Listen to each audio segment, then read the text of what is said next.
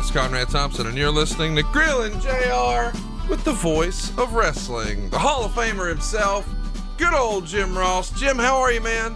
I'm great, Connie. Great, Connie. I'm doing good. I, I woke up with a song in my mind Conrad rides on forever. Oh my gosh. Well, uh, and I'm not even and I'm not even drinking. I'm very sober, very coherent today, which may be good or it may not be. We'll find out uh, on this on this show coming up. Well, we appreciate everybody tuning in to uh, AEW's Revolution pay per view this past weekend in Chicago. Of course, last night you guys hit the ground running with another dynamite, and uh, somewhere in there you managed to sneak in an Eagles concert. Jim, when are you ever going to slow down? Uh, when I take my final dirt nap.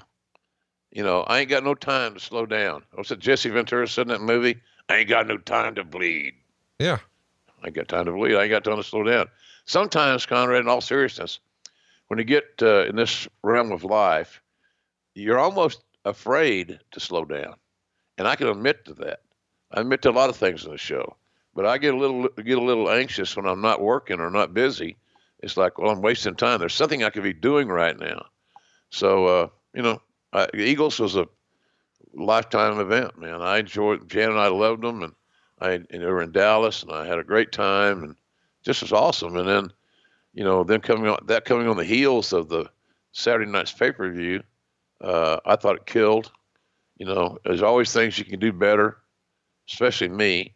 But I thought the show was a, a ball buster, and really proud of everybody in AEW and Tony Khan's team, which I'm proud to be a member of. So things are good, man. I mean, here's the thing about life in general for me.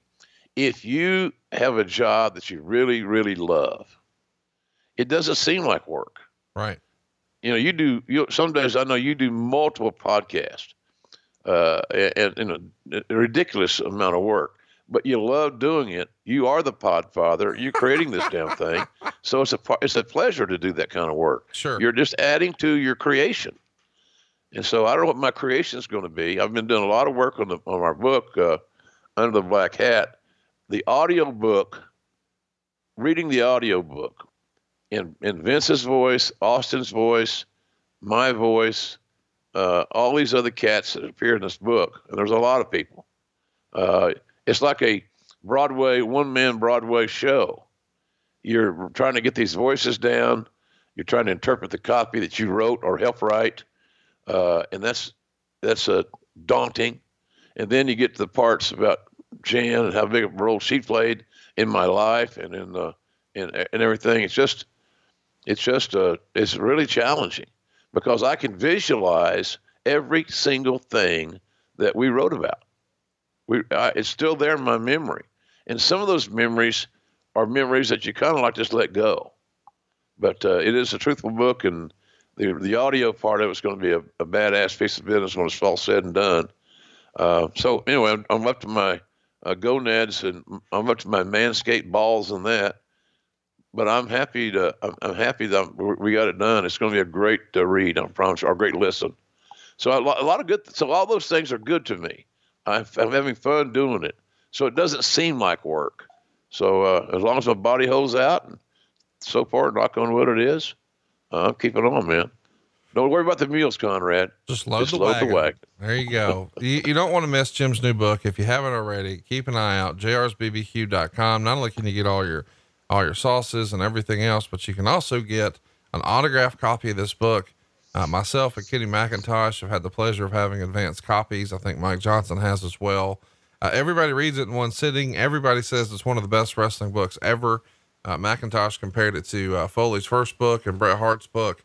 That's rare air there. You don't want to miss this book. I absolutely love it. You will too. jrsbbq.com. And uh, today we've got another little book, another little story for you about what I think is uh, one of maybe the the great big mysteries of WWE in the more recent era. Uh, it's all about Ken Anderson, the former Mr. Kennedy. And uh, I guess we should give a peek behind the curtain Jim, when I first sort of pitched this idea to you, you weren't sure that there was even enough meat on the bone to do a full episode here. Yeah, I was concerned a little bit because, you know, uh, even though we had prepared for a very auspicious run uh, for Ken Anderson. Uh, I just wasn't sure that there was enough content to keep uh, our audience engaged. And then, upon doing some research and reading about it, and then my memory started kicking back in, I said, "Oh, this will be easy," because he was a very unique character. Probably had as much high hope. We had as much high hope for him as we had had for anybody in a long time. So, telling his story today, and what could have been, what might have been, etc., is uh, I think going to be fun. I think that's one of the favorite things that we get to do here on the show is to sort of think about the what ifs. But let's talk about what we know for sure. Ken Anderson's birthday is tomorrow. He was born on uh, March 6, 1976 in Wisconsin Rapids, Wisconsin. He grew up in a town called Two Rivers, Wisconsin, which is about 30 miles south of Green Bay. He's a casual wrestling fan growing up. His favorites is uh, probably the Junkyard Dog. And sometimes he even wanted to wear chains when he went to school, just like JYD did when he was little. And uh, he didn't become a big wrestling fan until 96, 97. And that's when things started to get really hot. He's over at a friend's house one night who was a big wrestling fan and tells him they're going to watch. And Ken didn't necessarily want to. Eventually, he reluctantly watched and uh, he saw Steve Austin. And once he saw Steve Austin uh, drive the truck out to the ring and heard the big glass break and all that, he caught the wrestling bug in a big way.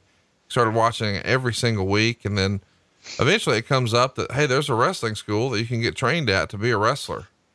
And Ken said he couldn't think of anything else the rest of the time he was at the party. And as soon as he got home, he got online and started searching for schools in Chicago because he figured that would be the closest one. And eventually he got a call from a guy in Green Bay, uh, and they talked for about an hour. And uh, uh he started to chase his dream of being in the wrestling business. He had to pay a $200 fee for the tryout. And A few days later, he drops to Green Bay to go to the school and he's uh, doing a three hour tryout where he's taking back bumps and flips and running the ropes. And this is probably familiar for a lot of people when they first get their start in wrestling. What should folks expect when they go to a, a wrestling tryout these days, do you think, Jim? I think you should always ask the people that are training you, others that they have trained, and where they are now. In other words, get some referrals, uh, and so you can talk to these talents. Who did you train? Who did, who made it to AEW? Who made it to WWE? Whatever, Ring of Honor, wherever it may be. Uh, find out their track record. Find out what they have produced, and then the, the main thing to going into any wrestling school, in my view, is to be and have great cardiovascular vascular uh, conditioning. It's uh, it, that's the key because when you start, when you, as the wrestlers say, when you blow up, in other words, you, you get you get uh, you no more wind. You're just you can't go anymore, or you're fatigued. Uh, that's when you start getting hurt. You hurt somebody else because you're cl- you're clumsy, or you're or you're not being able to pay attention because of your lack of oxygen, uh, or you hurt yourself. So conditioning, cardiovascular conditioning is it is much more important than having your 20 inch biceps or having a fake tan or about a, or 188 tattoos and your hair wet. But what you got to work on, Conrad, you know, to get your goddamn push, you better be a leg slapper. oh my gosh, I love you. So it catches on. Uh, he starts to get the bug. Uh, Mike Mercury tells him they want him to continue. They charge him twelve hundred dollars for the training, and that's how he gets his start once he starts wrestling, he's uh, working for his trainer, Mike Mercury, on a few indie shows, and then by word of mouth, starts to get booked on a few more indie shows. And after he has a little bit of experience, he starts to record uh, some of his matches, and he starts sending tapes to WCW, the WWF, and of course ECW. And Kevin Kelly from you guys, the WWF, winds up giving him a call and telling him he liked his work, thought he had a good look, and wants to bring him in. So Kevin books Ken on a Chicago Milwaukee loop when they're taping Raw. Ken makes the shot, but it never gets used. He winds up just sitting around all day, but he actually learns a lot. He's trying to soak up everything he can here because he's brushing up against the big time. He gets another call when Raw is in Cleveland, so he makes that trip. And this time he gets to wrestle Essa Rios. And even Ken admits that the match was terrible. Um, Ken has also gone on record as saying that he was a fan of yours and he's called you the greatest announcer that he'd ever heard. He says you were untouchable and uh, that he couldn't really talk to you, other saying hi, and that was about it. Were these tryout matches on your radar? I know you were still in talent relations in this era, but did the agents really watch that and report back to you? Or was that something you monitored? We, we, we as fans saw a clip of you and Jim Cornette watching a match on the Beyond the Mat uh, DVD that was released, and uh, you got to see, you know, what that match looks like. And I don't know how much of that was for that DVD and that theatrical release, and how much of that was real life. Did you watch the tryout matches? I tried to, uh, depending on what time they were in the, uh, in the evening, because we had that little project called Raw to do, live live, and uh, but I first heard of Ken. I think uh, our guys, Kevin Kelly, did a great job in talent relations. One of the very valuable team members. Kevin's got good product knowledge and, and, uh, and very sound instincts, and of course, doing a great job for uh, New Japan Pro Wrestling now. Uh, but he's got a long commute to work. That's the thing about that deal. A good, good guy. And uh, I, I, my, our team showed me tapes all the time. If they showed me a tape of someone that I just thought was abysmal, and that Vince would doo doo on, uh, we didn't bring them in. We didn't, we didn't go to the expense of bringing someone in. However, uh, we, as a group, thought that Ken had, uh, had had something. There was something there and sometimes you can't describe when there's something there. You just feel it. There's that sixth sense, so to speak, that, that we get sometimes when we are evaluating talent. So anyway, uh, the group showed me the tape, and uh, I liked it, and and therefore the ball started rolling, and so then I left it up to Kevin and the other guys, you know, work out the arrangements, bring him in when we're, we're in the area, so that we're not up to our uh, gonads in air travel. So that's how that worked out. So it, he was Ken was he was fundamentally sound, but again, he had it. He had something that we needed to to learn more about. How um how devastating is it or damning is it when a guy comes in for a tryout match and it's just not a good match for whatever reason it just doesn't click? Is that the death knell, or do you sometimes uh, look at that and chalk it up to well, it's his first time on the big stage, first time with this opponent maybe we should give them another shot. What determines whether or not they get a second look after maybe a less than favorable first outing? Well, you, you look at how the match is laid out that they didn't do so well in, and more importantly, you look at who the person uh, that's trying out uh, is wrestling with, who their opponent is. You know, he mentioned the match with Essa Rios was not uh, to his liking, and, uh, and the talents know when they have a good night and when they don't just like like we do from our perspective, our vantage point. But you know, there may have been a language issue there. There could have been a style issue. You know, I'm not I'm not sure, but it's not the kiss of death if you factor in all the uh, intangibles. But at the end of the day, if you think that uh, the talent is just not got it, and he's not, he doesn't know how to take a flat back. He doesn't know how to hit the ropes. He doesn't know how to do the fundamental things and or he's trying too hard to do things he's not good at. Uh, one of the common uh, issues of that is punches. A lot of guys think they can throw a punch, and they can't. They th- if you throw a wrestling, a pro wrestling punch, uh, and it's it's overtly worked, there's no follow through, there's no science to it. It's like uh, I was. I've been always amazed at the Undertaker's punches he hit me one time on, on one of the old angles. I just read about this this weekend on the on the audio book. I didn't even feel, and it looked like it tore my head off. The key is selling, and uh, then I've had guys like Austin who beat me up in Oklahoma City after he turned heel, uh, unfortunately, and he just laid his shit in.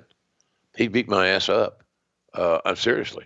I had not. He has great big knuckles. Austin does heavy hands and uh, he, he said, "Well, it's on TV. It's on the. It's on TV." I said, "It was. It was taped, Steve. It was taped. So SmackDown, we could fix it."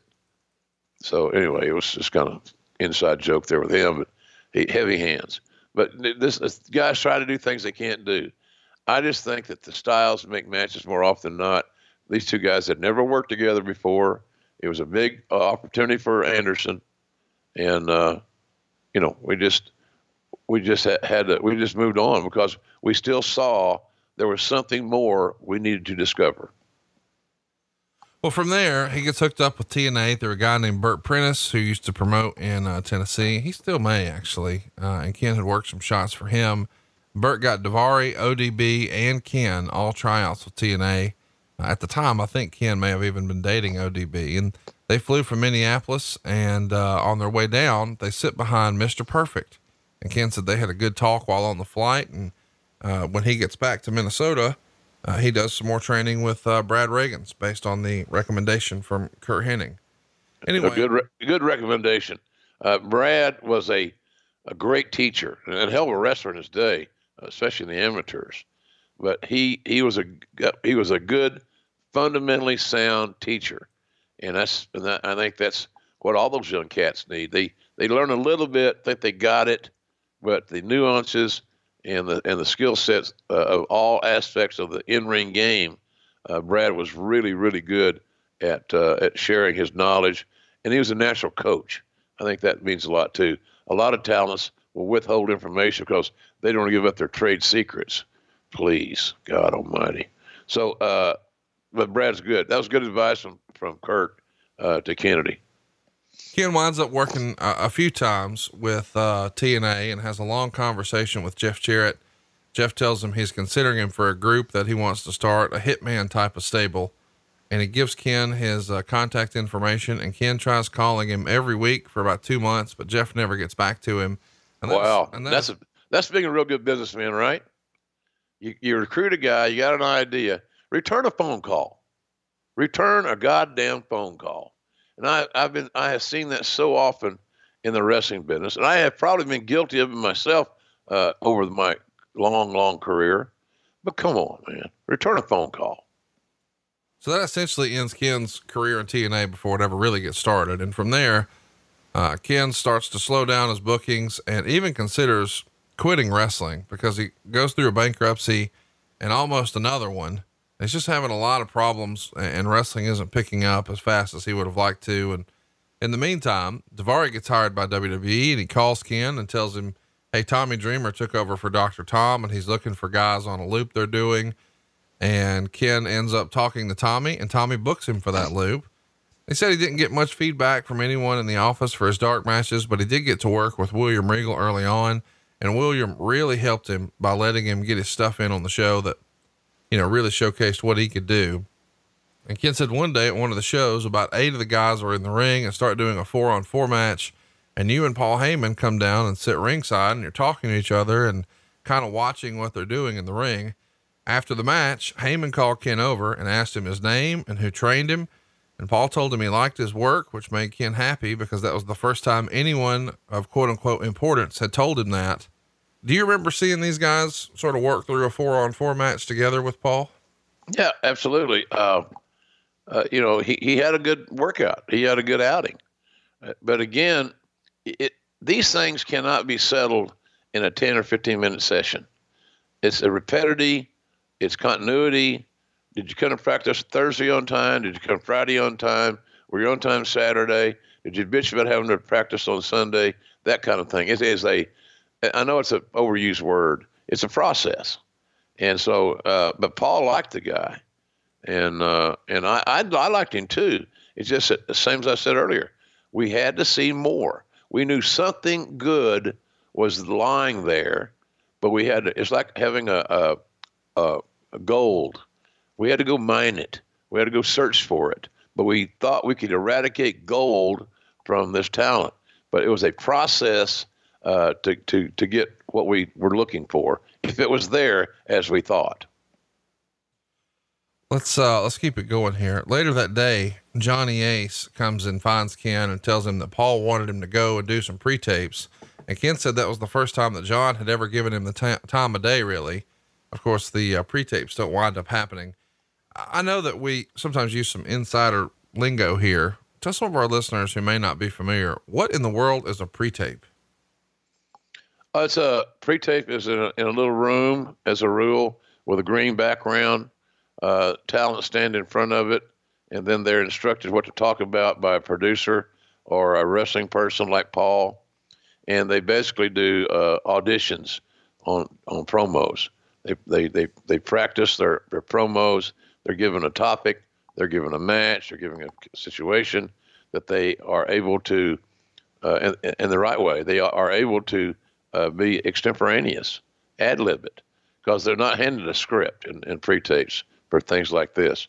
You kind of want to see how they think on their feet. If they can create some thought, can they have a beginning, a middle, and an end to their promo? So uh, that's what, pardon me, that's what pre tapes are in that regard. So they never aired on television.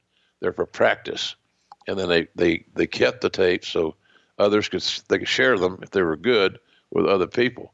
Uh, and that's kind of what the pre tapes were. And it's just another step that hey, we like you, but how now can you talk well? Right. Can you can you verbally communicate? And that's what we find out in a pre-tape room. Of course, Ken says that Paul tells him to call the main office on Wednesday and ask for him, and they'll put him right through. Ken wound up calling every week for two months and never hears back from Paul. Uh, so Ken continues to get booked on the loops through Tommy Dreamer. And the day before the first Taboo Tuesday pay per view in 04, Laurinaitis told him to come back the next day and get to work in the ring before the show starts. We and, should point out here that Laurinaitis obviously had taken my place by that time. That's true. So uh, that's some of these this information is a little sketchy. If I had been in my old role, he wouldn't have been waiting on phone calls. Just so you'll know, I ain't trying to break my arm, patting myself on the back, but I do have enough professional courtesy to return a goddamn phone call.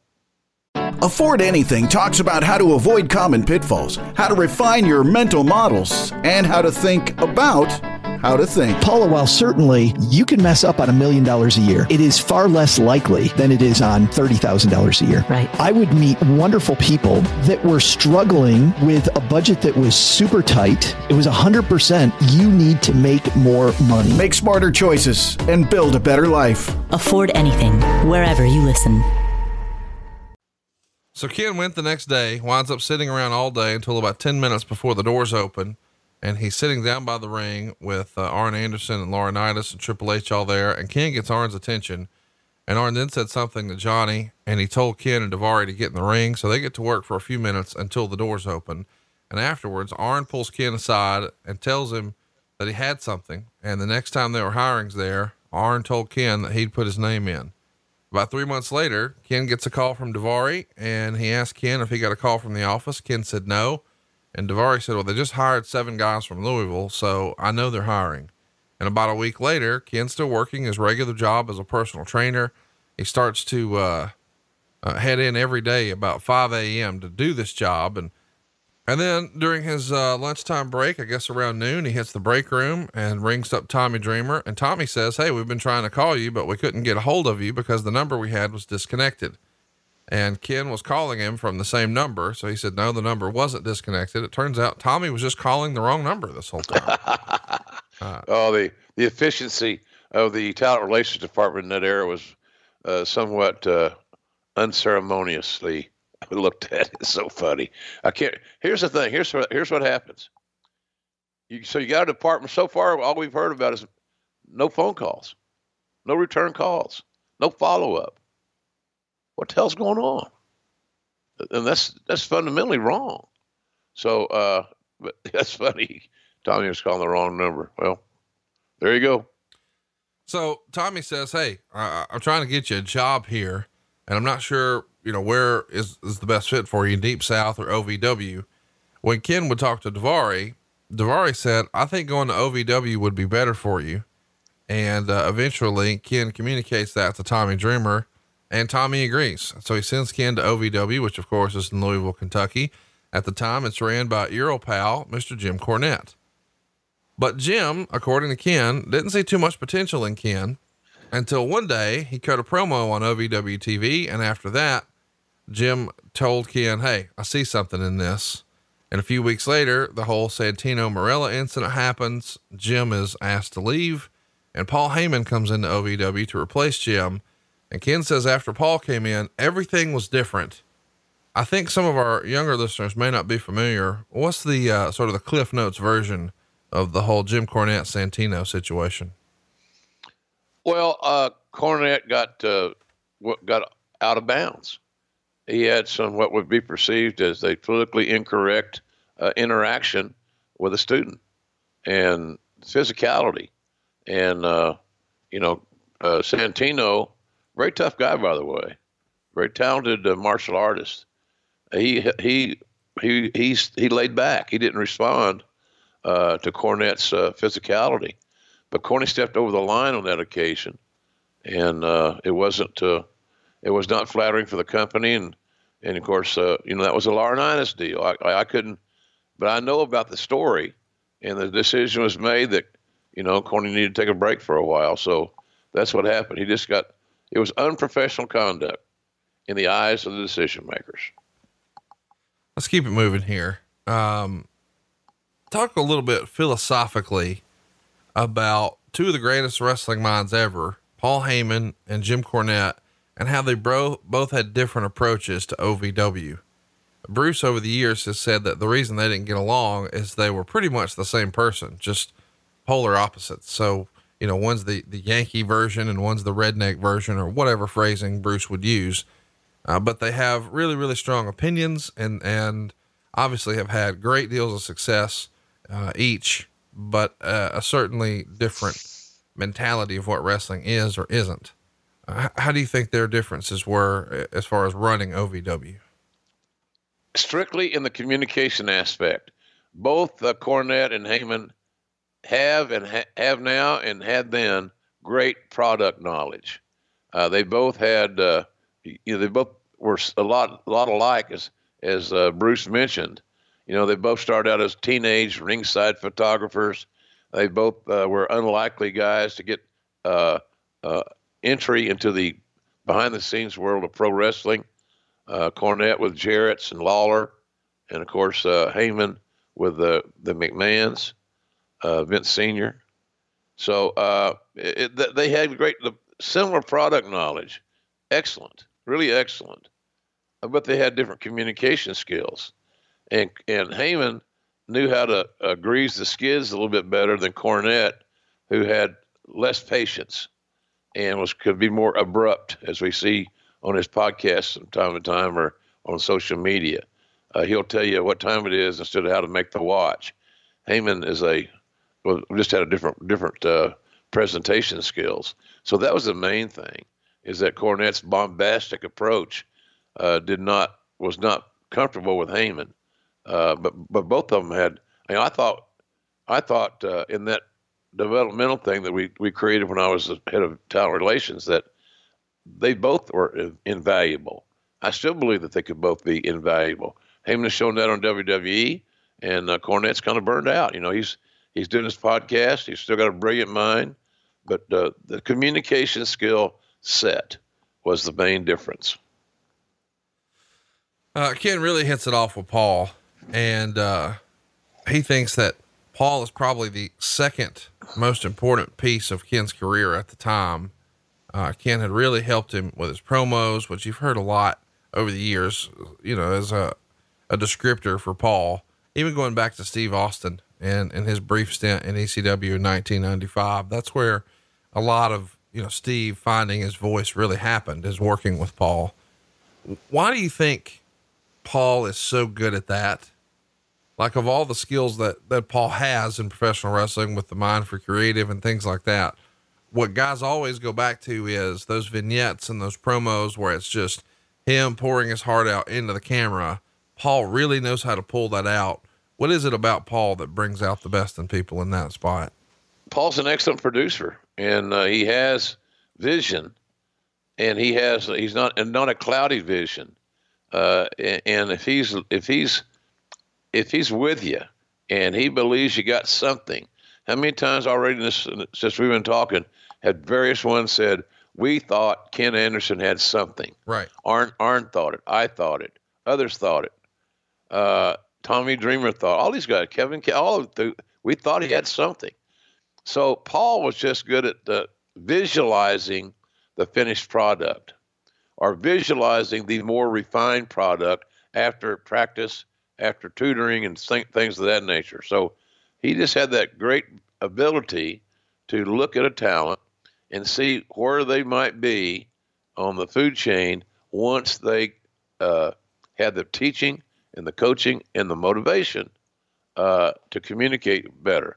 And he also was good about seeing things in the ring that, even though Paul's not a worker, in a physical worker, he had the ability to watch a match and say, that's wrong, that's right, that's he does that real good. He doesn't need to do that anymore, type thing. So that's the issue there with Paul. He just had that wonderful ability to see the finished product, and if left unfettered, left unrestrained, and not with the bureaucracy of a corporate company that's always intervening, where others in that process feel so compelled to add their two cents in, so that they, they, not the talent, so that they don't get left out of the credit that will go around when this talent becomes a star.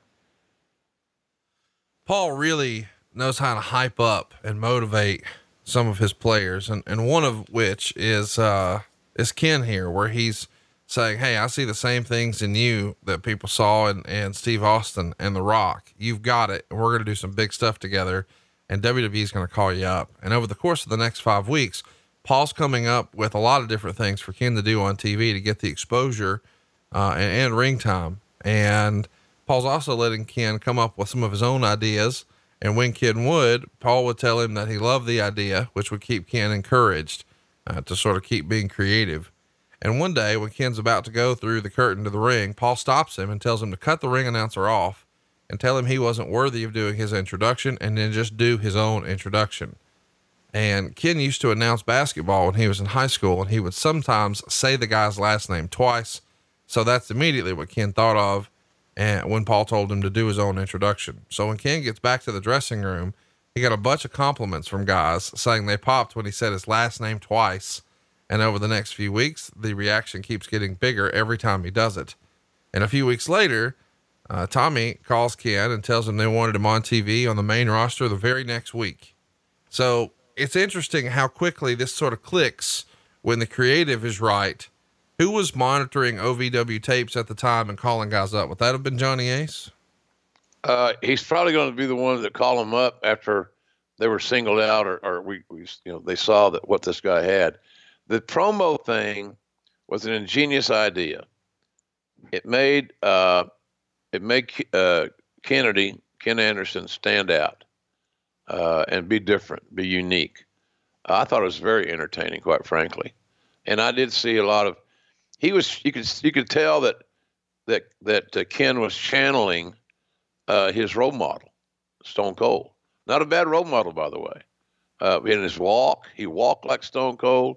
He carried himself in the ring like he perceived Stone Cold did. Uh, so when the promo thing hit and they heard his voice, uh, how his voice resonated and it cut through the clutter, that closed the circle on the, the Ken Anderson. He has something. It closed the circle because now you know he's got uh, good in ring skills. He's pretty athletic. He's got a decent look and he has a he has a very good gift of gab. So it closed the circle with that one element that we didn't know a lot about. Uh, how's he going to talk and how's he going to sound and does he have timing and et cetera, et cetera. So that closed the circle and it, and then when the circle got closed, there's only one more thing to do. You bring him up. That's exactly right. And it's time here. Uh, it, it's got to be a big moment when you finally get this call uh, Ken is set to work with Funaki on velocity, and he says while he's at Gorilla before he goes out, Vince comes up and sits Ken down, which he didn't normally do before the dark matches. And, uh, and then Ken goes out and had a match. And when he came back, Vince gave him the old thumbs up and told him he liked it. And then Johnny Ace comes and tells him he's got a job. And guys on the crew said that while Ken was wrestling, Vince was on the headset thing, saying things like, this guy gets it. Where's he been these last few years? Um, how often is a guy like this on Vince's radar this early? Can you think of any other instances? Oh, not off the top of my head. I mean, of course, when we signed, uh, when we were recruiting Brock, you know, Vince had that accidental bumping into Brock at a, at a, at an event in uh, WWE event in Minneapolis. That got, and, and we hadn't even signed him. He had never had a moment's training in wrestling. He was on Vince's radar prominently uh, for obvious reasons. Uh, Vince said, I thought he was a Viking. God damn, he's a Viking, JR. so I said, I think he's more like a Hereford bull. What's a Hereford bull? so anyhow, uh, no, I Kennedy had the promo stuff got him in. His his in ring look, he was a solid in ring hand, no doubt, uh, and, and and it was deserving of a spot on the roster and hopefully in a higher high level. That was remained to be seen. But when he when we heard him talk and how he resonated and how he projected himself, uh, like I said, it closed the circle and answered a lot of questions. But Vince liked him. He knew that he was an athletic enough guy that if he was a heel, he could feed a comeback. He could do the babyface makes a comeback, and he's athletic enough to do two or three spots with the uh, uh, on the comeback. And that's always a key thing when you're looking at signing a guy to make him a heel. Can he feed a comeback? And Kennedy can certainly do that. A few weeks later, Ken is told that Vince wants him to change his name. Um, before that, he was just going by his real name, Ken Anderson. And Ken was told that Vince wanted to have a meeting with him about it. And during the meeting, there's several people in there. It's Vince, Stephanie, Johnny, Kevin Dunn, and others. And Ken is asking, or Ken says that Vince asked him several questions like, kind of person is he? Does he do drugs? And then they get to the name subject. Earlier in the day, Ken called Paul Heyman and said, Hey, Vince wants me to change my name. And when Ken was on the Indies, he had worked as Kamikaze Ken and he had a uh, KK on his tights for that. And he told Paul that he wanted to try and come up with something that started with a K. And Paul told him he should come up with something that's near and dear to Vince's heart. So they're throwing out all these different ideas. And Paul said his dog's name is Ruckus and his other's name, his other dog's name was Rumpus, maybe Kenny Rumpus, but none of those names were really fitting. And then Paul says, what about Kennedy? and Ken was unsure of it. And then Paul said Kennedy is Vince's middle name. So Ken says he'd think about it. Back to the meeting. Ken tells Vince that his persona, uh, that his persona was that he was an asshole. And, uh, so Johnny says, what about Adam Hole? Then you could say oh, a hole. And Ken said, Vince looked at Johnny and asked, what do you think? And Ken said, that's a good idea, but that's a gimmicky name. And I plan on being here for a long time. And I'd like to uh, have a name that doesn't feel like it's for someone who's going to be here a year and then out the door. And Vince agrees with Ken. And then Ken says, What about Ken Kennedy? And Vince said, Well, there's never been a Kennedy before in the business. And what do you know? He asks him if he likes it. And Ken says, No, honestly, I like Anderson, but if you're hell bent against using the name Anderson, and Vince said, I am. And he said, Well, there you go. Um, Ken Kennedy will do, but you can call me Mr. Dickhead if you want to. It's your show so Vince said right then, he turns to Kevin Dunn and, hey, make sure he's got Kennedy on his trunks when he goes out to the ring tonight. So not long after that, Vince tells him he wants to start hanging around a little more so he can get to know him and he can know the system. And, uh, he's off to the races. This has got to be high fives all around when you get private time with the boss like this. We're freestyling the creative for my name and my character. And Vince says, hang around me more uh, that's got to be the relationship that matters most in your run in WWE, right? Absolutely. It's the same thing I said many times to talents uh, who want to meet with Vince. Converse and don't confront. Uh, that's how that works. Simple, no exceptions. You're not going to get what you want. You're, you're going to get, uh, he's going to close his mind off if you confront him. It's not going to work for you. But if you want to test your how big your balls are and be the first guy ever to intimidate Vince, then give it a shot, and then I'll see you as you leave the door, I leave the building. Uh, what Vince was doing, Conrad, he was also doing Laurinaitis' job. These meetings, he didn't have all these meetings when I was doing that job.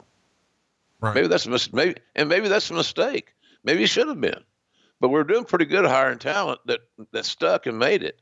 Uh, so he didn't probably see a need to. It tells me McMahon may not have had the total uh, total uh, level of confidence in Laurinaitis, who was pretty new on his job and had to follow, you know, all, our team that I had assembled, who did a great job of, of uh, securing talents. That's how I look at this from my eyes. Is that Vince was doing a little bit of the, the head of talent relations job, and I sense that the reason for that was because Laurinaitis was new just getting his feet wet. And Vincent had not developed yet the confidence in Johnny to uh, to let him sail the ship by himself. Well, after this, uh, obviously Ken's working full time with the company, and uh, he jumps in the car with his old pal Daivari, and Daivari had hooked up with Bobby Lashley, so they're they become a, a three man band uh, making the towns. And one day Batista pulls Ken aside and says, "Hey, why aren't you traveling with these guys? You're not going to learn anything traveling with new guys. You need to start traveling with a vet if you really want to learn the business." So Ken takes that advice and goes and asks Chris Benoit if he can start riding with him, and Benoit says he can. So magically, he's riding with Chris Benoit and Eddie Guerrero. And of course, he's going to be the driver, but he's going to learn a whole lot from those guys. What do you think of that advice from Batista? You're not going to learn anything riding with new guys. Go pick a vet and ride with him. Well, uh, you know, the, you're not going to learn anything might be a little bit of an overstatement, but overall, it was a very good good advice. Uh, Batista uh, was a subject or a product of that environment because he traveled with Flair and uh, and Levesque, and two, two, no no two guys better. That's who he hung with. So uh, anytime you can hang with Flair and, and uh, Triple H, you're going to learn a hell of a lot about the business. Just in those those cars become classrooms, and uh, that's even lessened today a lot because of travel, and the bookings, the schedules a little bit different. So you're not in the car as much, or at least a lot of guys are not. Uh, but it was good advice from Batista. And, uh, you know, if I had to pick two guys for uh, to learn from, for a young talent like Ken, uh, Benoit and Guerrero will be it because they understood the art of storytelling, the science, and the art of pro wrestling. And here's the most important thing, Conrad both guys were willing to give of themselves, their time, their knowledge to another guy. They were happy to pass, play it forward, as they say that today. So it was good advice from Batista and the, exactly the right decision. And I wouldn't be surprised if Heyman wasn't uh, a little bit involved in that decision making, you know, because uh, he became the confidant of, of Anderson and Kennedy uh, more than anybody. And so that was a good suggestion. So he made a real good move there to ride with uh, Eddie and Chris. Pretty cool of Batista to pull him aside and give a new guy uh, some tips like that too. Kennedy makes his pay per view debut at the No Mercy 05 pay per view where he picks up a win over Hardcore Holly. On the November 11th episode of SmackDown, he's facing Eddie Guerrero to compete for a spot on SmackDown Survivor Series team. He loses the match when Guerrero tosses him a steel chair and plays possum a move which Guerrero had made famous. The groggy referee turns around, sees Guerrero on the ground, sees Kennedy holding the chair, and immediately DQs Kennedy, uh, awarding the place on Team SmackDown to Guerrero. In retaliation, Guerrero starts striking, uh, or Kennedy starts hitting Guerrero over the head with the chair after the match. And this is Guerrero's final televised match as he winds up passing away on November 13th in his hotel room in Minneapolis, Minnesota I'm sure we'll talk about this a lot more detail some other time. Uh, but what a devastating day when we lost Eddie Guerrero, and and it's pretty fortunate, I guess, that Ken got to spend a little time with him in the car, and uh, he didn't know it at the time, but a, a great little footnote in history that he got to be in the ring with him the final time. Yeah, uh, Eddie's passing was shattering. It broke hearts, legitimately. Uh, just couldn't believe it. I just couldn't believe it. I know, as we have talked about before, Conrad, I getting Eddie and all and the, all the radicals hired wasn't an automatic layup as one would think. Now, once they got in the system and they started playing for the team, everybody loved them, as most of us thought they would. But uh, they got over all the normal roadblocks. But Eddie was a he was just a yeah. I think somebody we talked about this the other day. I think Bruce mentioned uh, in our meeting at Vince's house that Eddie Eddie was the Mexican version of Shawn Michaels. Right. And there's that's a great uh, that's a great illustration. Quite frankly, a great uh, analogy. But it broke hearts, man. I mean, it's like, you know, Eddie dying of a heart attack was just what? You sure? And it was just terrible. I I uh, I felt so sorry for Vicky. She's just a nice person, and two little girls, still growing up now without a dad. And it wasn't just we lost a star and a Hall of Fame guy, but it was more than that. He Eddie was a Eddie was a spirit within that locker room that you could not ignore. And when people interacted with him, sometimes they got the Andre the Giant version of Eddie.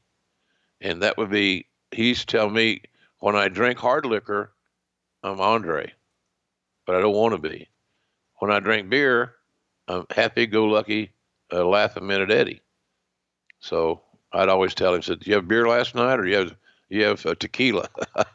so he was just uh, he was I loved him, and I still think a lot about him. He was just such a nice guy, and all those discussions. You know, I talked about the fact, you know, where he had to open a show in a pay per view, and he pissed him off, and I think Malenko, Dean or Perry Saturn said, "Boy, you need to talk to Chris." He said, or excuse me, you need to talk to Eddie.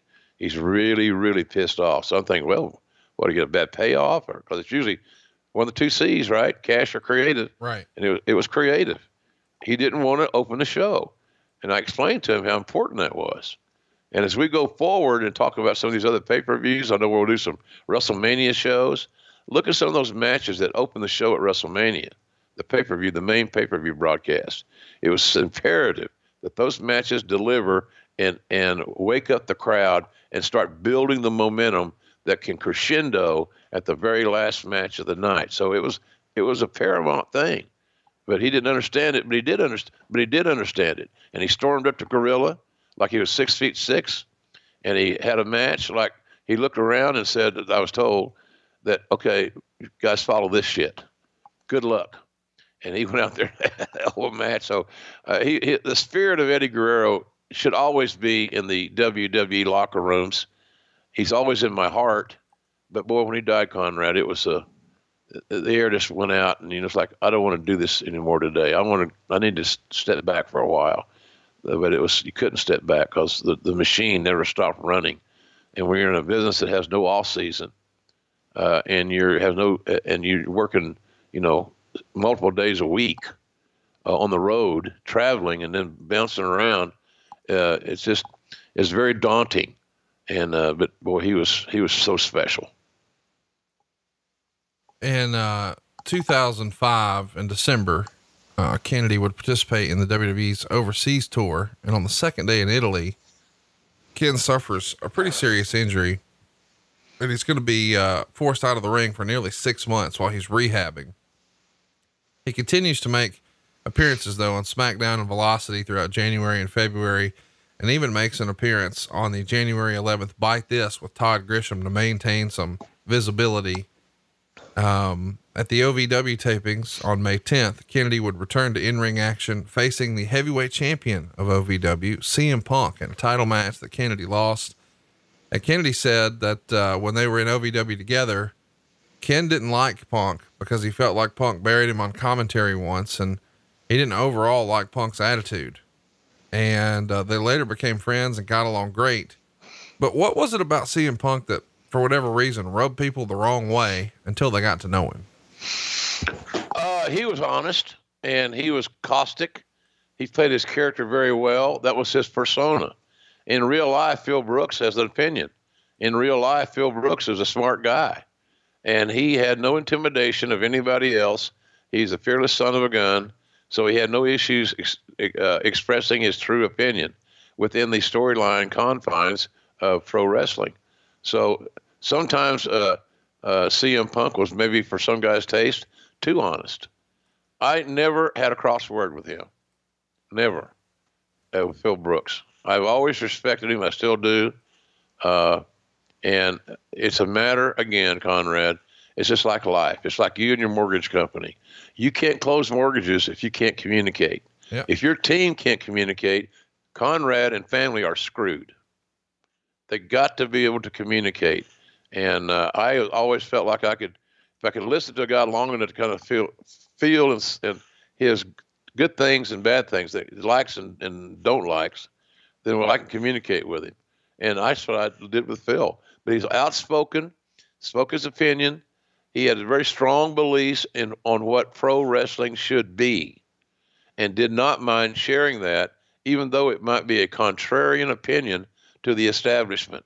That was not his issue. He was going to stand by his principles, stand by what he believed in, and share that with anybody that would listen. And I think that he got Kennedy's attention because let's face it, CM at that time, CM Punk was far advanced skill set wise than uh, Mr. Kennedy, far over. But so he just probably was motivating him. Uh, Punk was probably motivating Kennedy. That's why I see it, and it worked. So then they end up becoming friends, and and then uh, now uh, Punk and Kennedy could share information on a positive level out of respect, as opposed to, you know, let's get your shit together. I'm I'm I'm, I'm ribbing on the square here. I'm, you know, I'm cutting a promo on commentary, but understand it's part of the, sh- the, the showbiz aspect. Uh, but I think it was maybe that ribbing on the square thing as well. Like, I got some information for you here. Here's how you're going to listen to it because I'm I'm putting it on the broadcast, and so I, I thought it was a unique way of motivating uh, Kennedy, but it worked, and uh, I think Kennedy should always be grateful uh, to CM Punk for that honesty. Kennedy finally makes his return to SmackDown on the June 9th episode with a victory over Scotty 2 Hotty. He uses the Kenton bomb. Uh, on the July 14th SmackDown, Matt Hardy uses a roll up to defeat Kennedy, and this would essentially end Kennedy's streak of never being defeated by pinfall or submission. Uh, we should mention that uh, Ken has gone on record as saying that after Eddie passed away, Chris Benoit started traveling with friends like Rey Mysterio and Chavo Guerrero and Ken realized they were great friends dealing with Eddie's passing. So he steps back, removes himself from that. And then Matt Hardy would approach him about traveling together. And eventually Hurricane Helms joins. Uh, so now they're uh, a traveling trio. How critical is it uh, to find guys that you sort of click with and mesh with when you're traveling on the road? I mean, everybody loves the idea of the in ring stuff, and most people enjoy the creative, but entertaining the fans is one thing but the travel is the part of this business that maybe people don't pay enough attention to that really grinds guys down. Many, many hours in the car together. Just think of uh, going to Wally World with the uh, Griswolds. That car trip started out pretty good, and then it didn't end up so well when they got to Wally World. It's imperative. You got to have compatibility. You got you got to share likes. You can't just always eat at the Waffle House if that's what you're going for. You got to share it. Maybe Cracker Barrel, throw Cracker Barrel in there every now and then, or whatever. The point is flexibility, being able to uh, uh, compromise is a big, is I guess a real key word, but it's really, really important when you're on the road that much, can, and you're confined in a car. Uh, there's a lot of issues that go into play there, and you know Matt Hardy's a very easy guy to to communicate with. He's also uh, has great product knowledge and his knowledge could really help uh, Kennedy. And notwithstanding the fact that, you know, uh, Hurricane Gregory Helms uh, is also another guy that had great com- camaraderie with Matt from the North Carolina roots. And uh, Hurricane's got a good mind for the wrestling business as well. Very good, as a matter of fact. Uh, he's WWE's lucky to have him as a as a producer. So uh, it was a good company for both guys, for all involved, and I think it helped I think it helped Ken a lot traveling with those guys. It kind of switched off. It's like he graduated from one car to another. Right. And so the, he graduated from Eddie and Chris to uh, Matt and the Hurricane. Not a bad trade off. Different set of eyes, different set of philosophy, uh, but good, solid pros.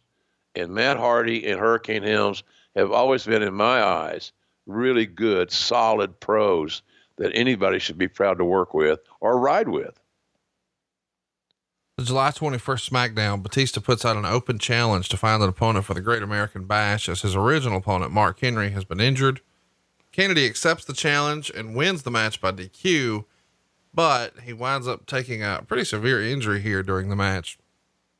He's thrown headfirst into the steel steps and winds up getting a, uh, a cut that requires 20 stitches to close. Uh, so then he enters a short feud with Batista, defeats him by countout in their second match, but loses by pinfall in the third. Do you think this is too much too soon for a guy who's relatively new on the roster to be working with a top guy, or is this what you've got to do to sort of test your mettle and see if the fans are going to buy it or not, too? Maybe a little soon, maybe just a little bit premature in hindsight. At the time, it felt like the right thing to do, I'm sure, for creative and uh, and the and the power brokers that you know we got to get this guy in deep water and see how he does. So there's an argument on both sides of the coin. As it worked out, uh, I believe that uh, Kennedy would have been better served if that uh, big match with Batista, that program, that three match thing, uh, was a little bit uh, held a little bit later on in his run. Uh, not that later, not that much later, but you, you just you're setting up a three match program.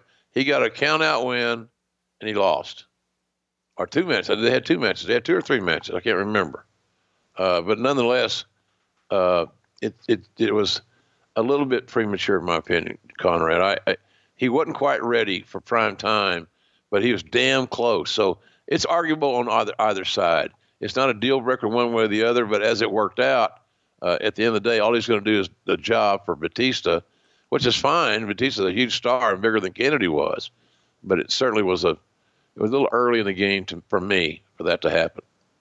Kennedy winds up helping the McMahons, Vince and Shane, in their feud with DX, appearing at both SummerSlam and on the August 28th Raw to help attack DX.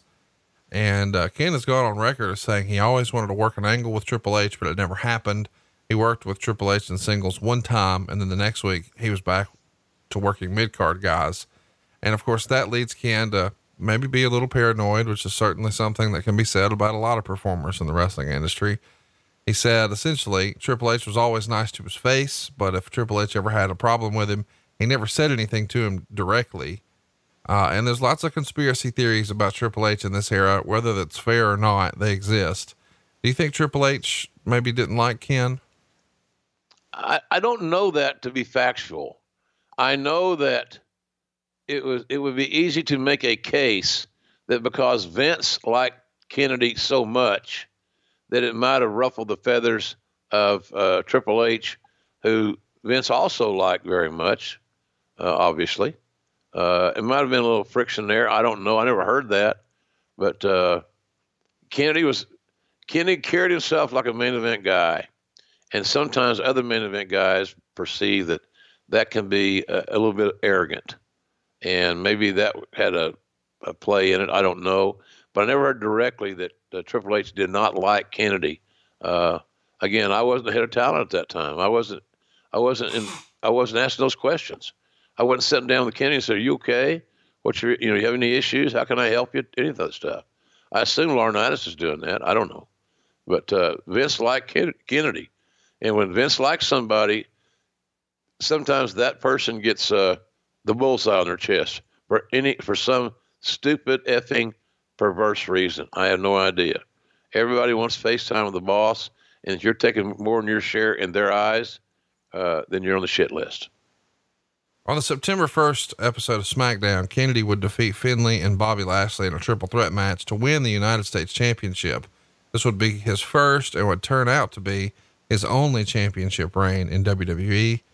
On the September 8th SmackDown, Kennedy would then announce that he wants to move over to Raw because SmackDown no longer interests him because he's defeated every top performer on the roster.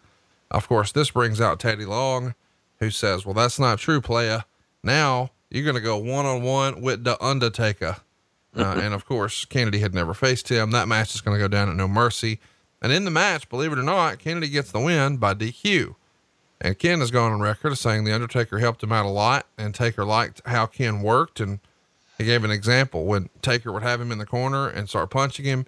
Ken would try to cover up and get away like it was a real fight. And Taker told him to keep doing that because it set him apart. When you're getting feedback from the dead man, uh, you're doing things right. Are you not?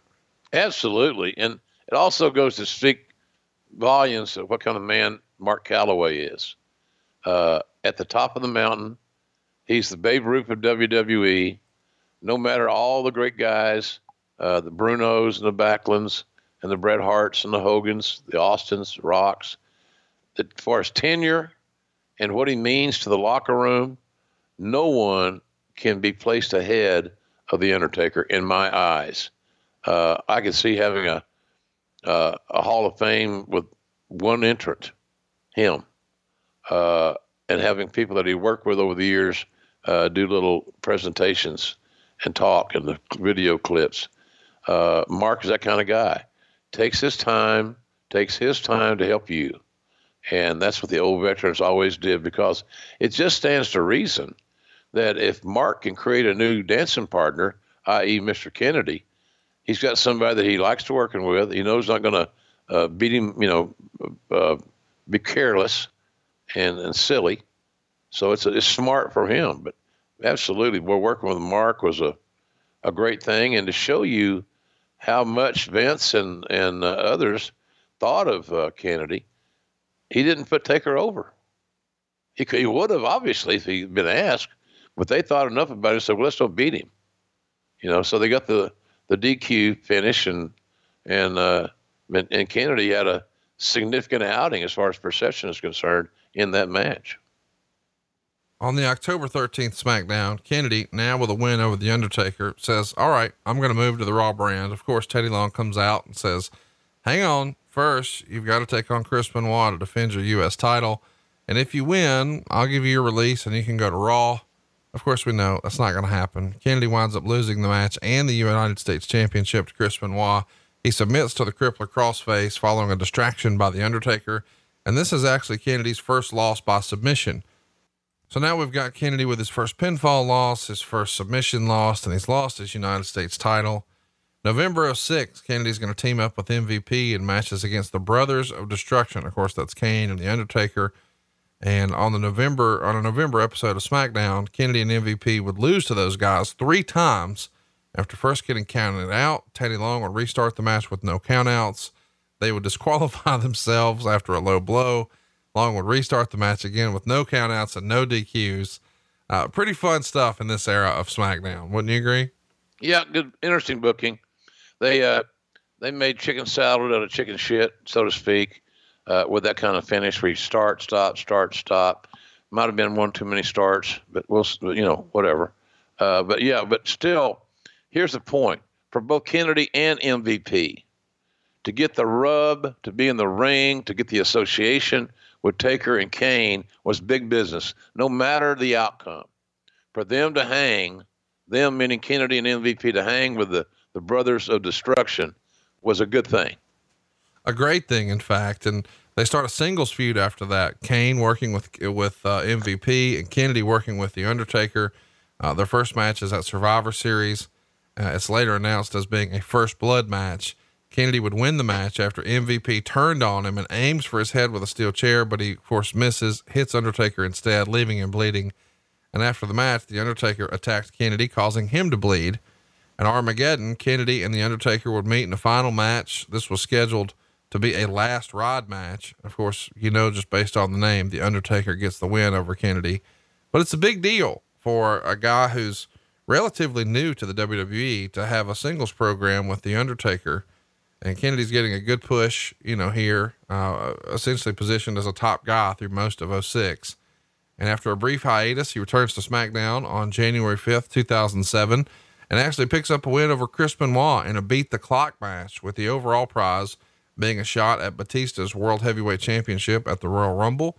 And uh, after he prevented Undertaker from beating his time, Kennedy's time of five minutes and seven seconds ended up being the fastest which means now he's got a world title shot at the pay per view. Of course, at the Royal Rumble, he would lose the match after a Batista bomb and he lost a rematch. But still, uh, this is rare air here when you're working with The Undertaker and Batista. They definitely saw something in uh, the Kennedy character here. Absolutely. This, again, another piece of evidence that McMahon liked Kennedy. He liked his game.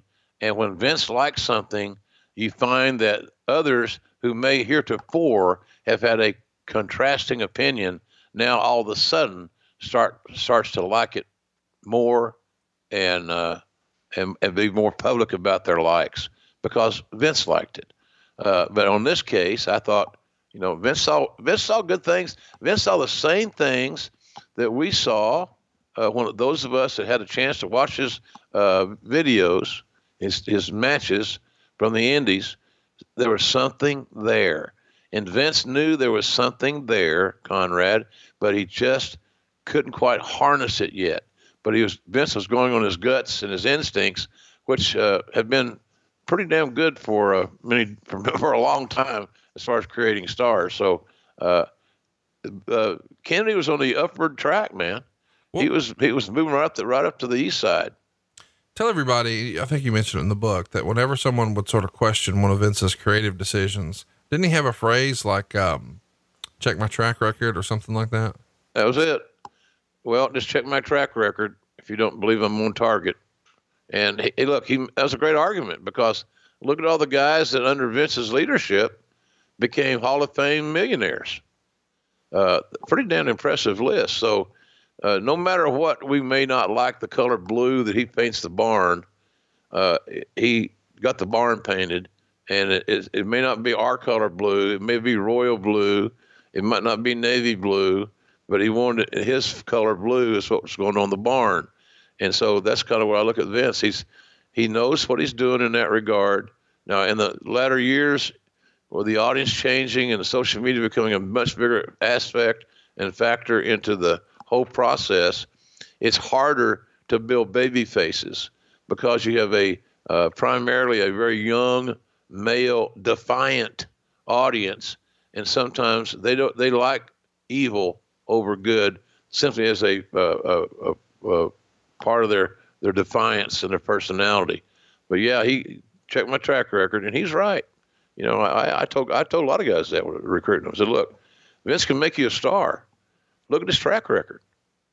And because a lot of the guys that Vince had made stars, Hulk and all these other cats, Bret, Austin, Savage, all these guys, uh, they were they had something, and Vince found what that something was. He mined the gold and uh, and and that's what we found at the end of the rainbow. That pot of gold. Those guys made money. From there, Kennedy begins a short feud with the ECW World Champion Bobby Lashley, which leads to a match at No Way Out for that title. Kennedy picks up the win, but it's by DQ, so the title doesn't change hands.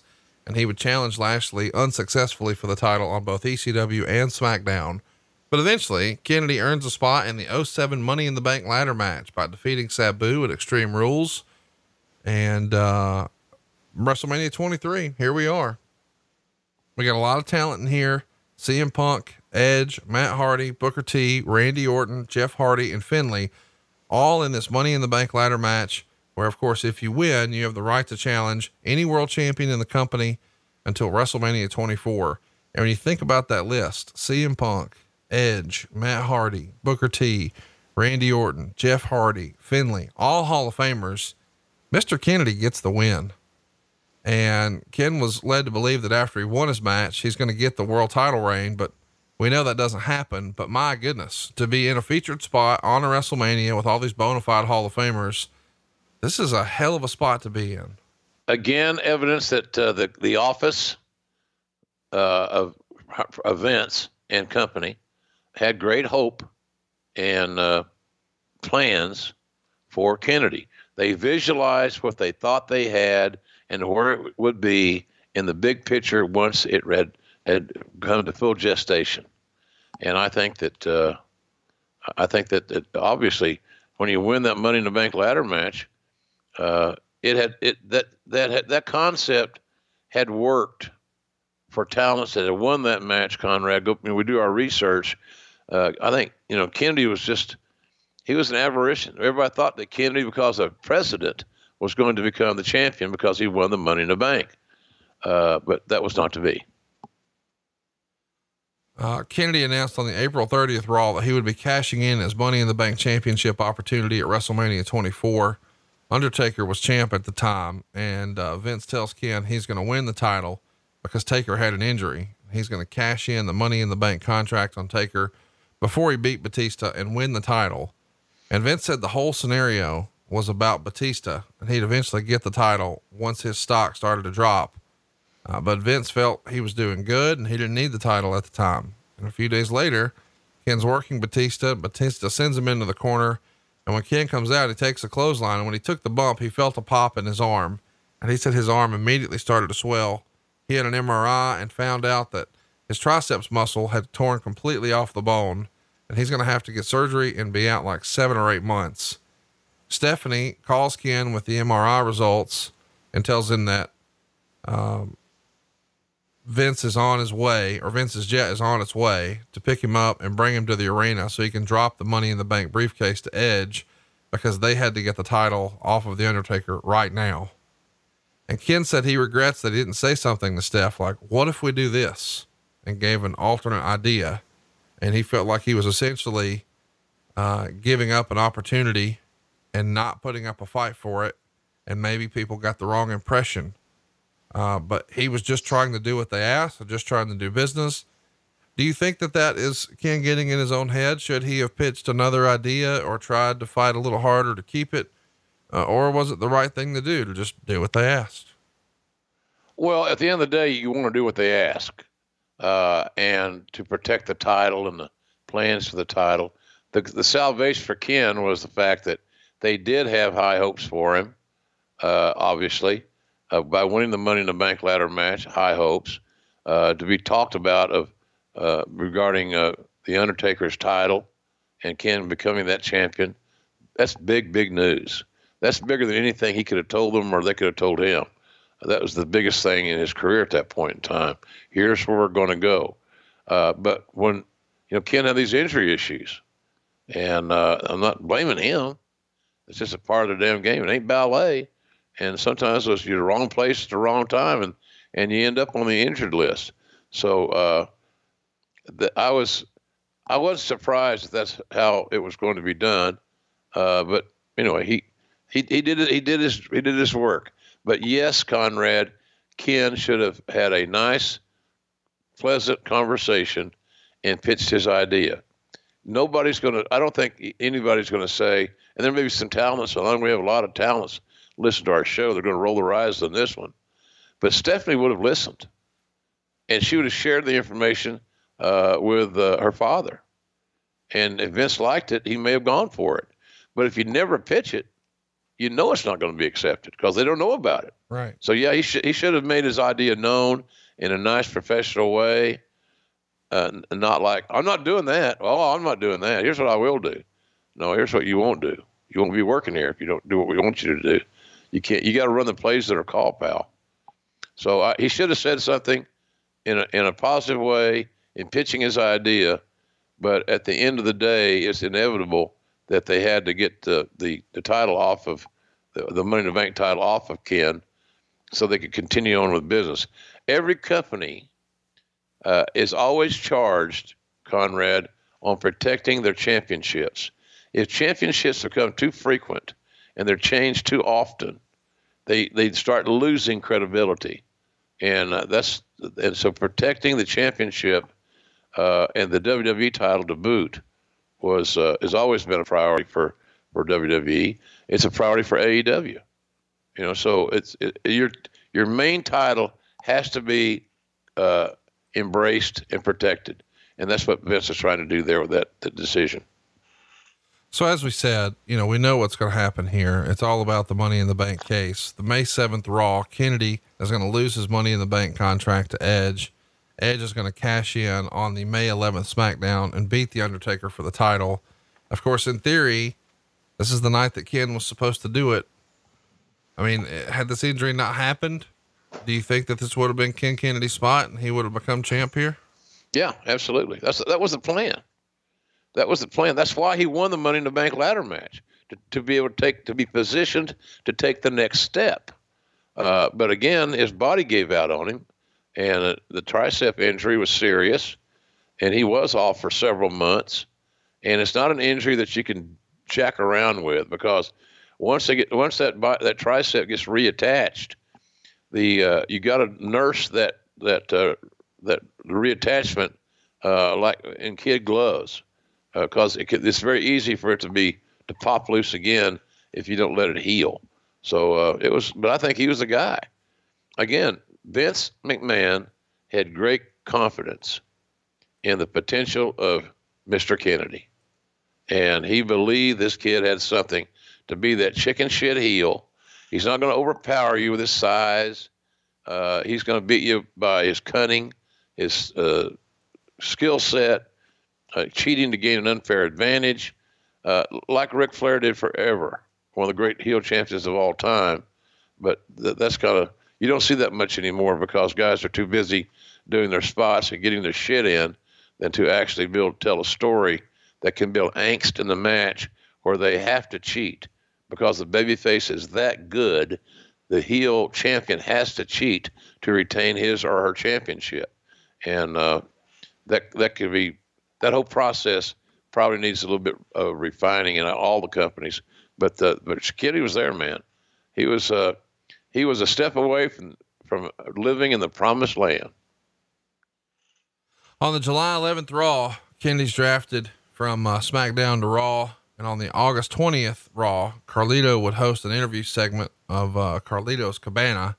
And during the segment, Carlito challenges his special guest Umaga for his Intercontinental title at SummerSlam. And Kennedy is also demanding a shot at the title.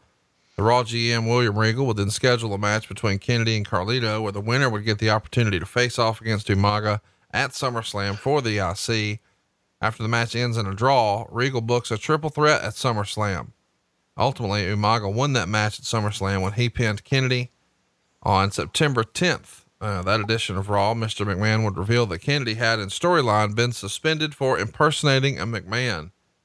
And uh, this angle was written because Kennedy was being named as one of the 11 wrestlers implicated in a steroid scandal and therefore was suspended for 30 days in accordance with WWE's wellness policy. And Kenneth said that he did take steroids to help him get to WWE. And after the wellness policy, he was led to believe that as long as you had a doctor's note, you'd be able to take things, but that wasn't the case here. What's your memories of his suspension and how bad did this sort of hurt his stock internally in the office? Well, it obviously didn't do him any favors because reliability is the number one trait that any of us look for in talent, at least we should. That was always my number one priority. What do you look for in talent when you're scouting them or signing them? When I, I want to get to know them better and I want to make sure that they're reliable because I can't count on you, Conrad, to come to work on time and do what you're asked to do to the best of your ability. Then what good are you to the company? You're not. You're only good for you and your own your own personal agenda. So uh, uh, he violated he violated the policy. It, to me, it was an open and shut case. I mean, he he was. I guess it was proven, or they had uh, had proof that he was ordering steroids, and he wasn't by himself.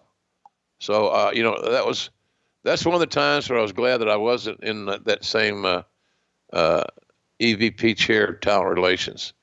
You got eleven guys that are you know, it's like spitting in the face of the company. And the boys are always going to, or the boys are always going to uh, say that they were in the right. Well, I had a doctor's note, you know, bullshit. Come on. You know, it's just silly. It's weak. It's a weak excuse. You know better. Don't do it. And and I said this. I said this to a lot of kids, a lot of our AEW kids uh, how do you get to be great and how do you get here and there? There's a lot of answers, right answers to that question. But the one answer that is always consistent, Conrad, is do not give your company that you're working for any reason to not want to do business with you. And when you start doing things like this, uh, it gives company starts getting a little unsettled. Well, wait a minute. We're, maybe we're just starting to get to know this guy. Can we really depend on him? We thought we could are we right or are we wrong? So big mistake, puts you on a, on a bad list, uh, and it's self-inflicted. Nobody made you or encouraged you to order steroids. Nobody.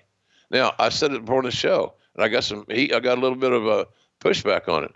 I believe that steroid or use is as good for healing and as anything that you can do.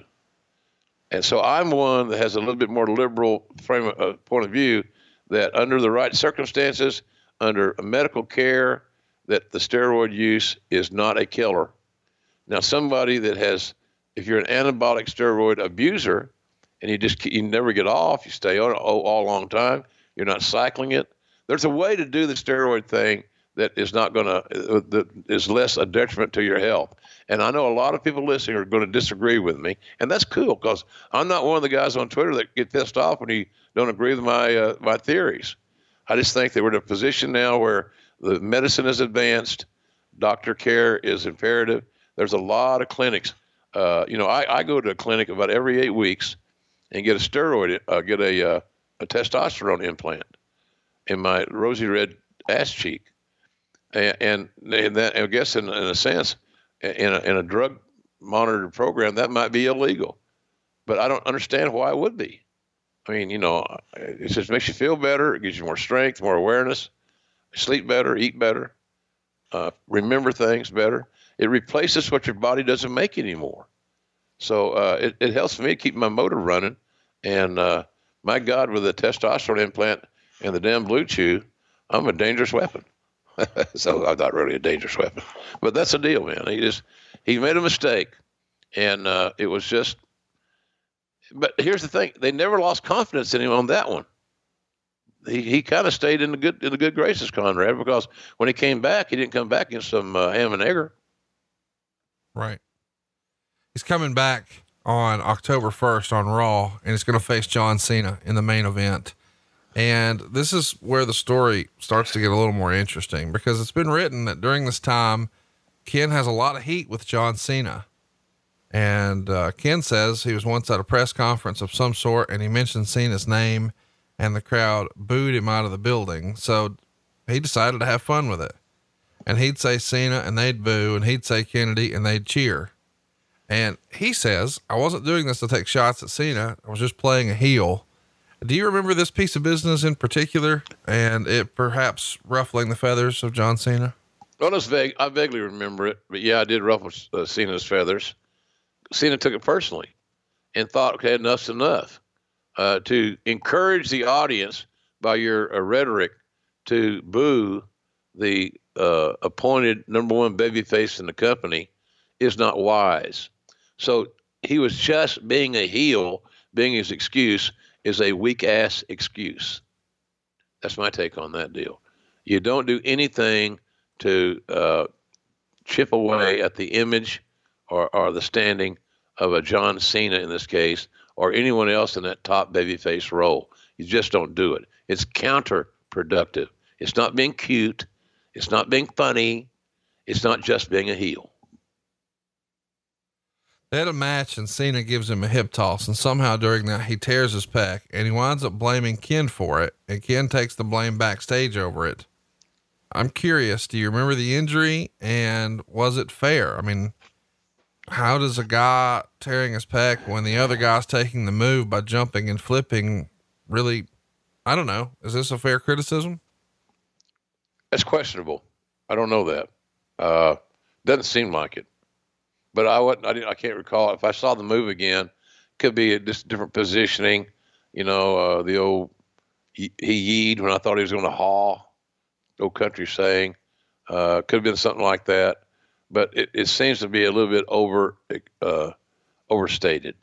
That you got you you're blaming a guy for a basic hip hip toss, uh, and when he tore his pec. You know, John was heavily muscled those guys that have the big thick muscles. Remember that no matter how big your your biceps and triceps are, for example, the tendon holding holding them all together is those those are all the same size. You can take uh, enhancement substances that make the muscle grow, but it doesn't do a damn thing to strengthen the tendon or make the tendon grow. It don't work that way. That's what you're born with. So that could have been that could have been part of the situation, but but Cena was the guy, and Kennedy found himself once again in the wrong place at the wrong time. Ken says nothing was ever said directly to him about it, but he heard from people in the back that he knew he took heat for it. Did you ever hear that there was, I mean, in this era, do you remember hearing there was heat with Anderson and Cena at all? Uh, well, heat on, on uh, Anderson, Kennedy, yeah, that, you know, the old, it, it, the, it got worse and worse as far as his, uh, his situation as time went on. So all of a sudden he becomes careless. Mm. He becomes, you know, he's not safe. And I, I, I just never quite got that uh, uh, uh, feeling from watching him work. So yeah, he had some steam on him because look, Cena was Cena was selling tickets, right? And now the guy that's selling tickets can't work. The grosses are going to come down.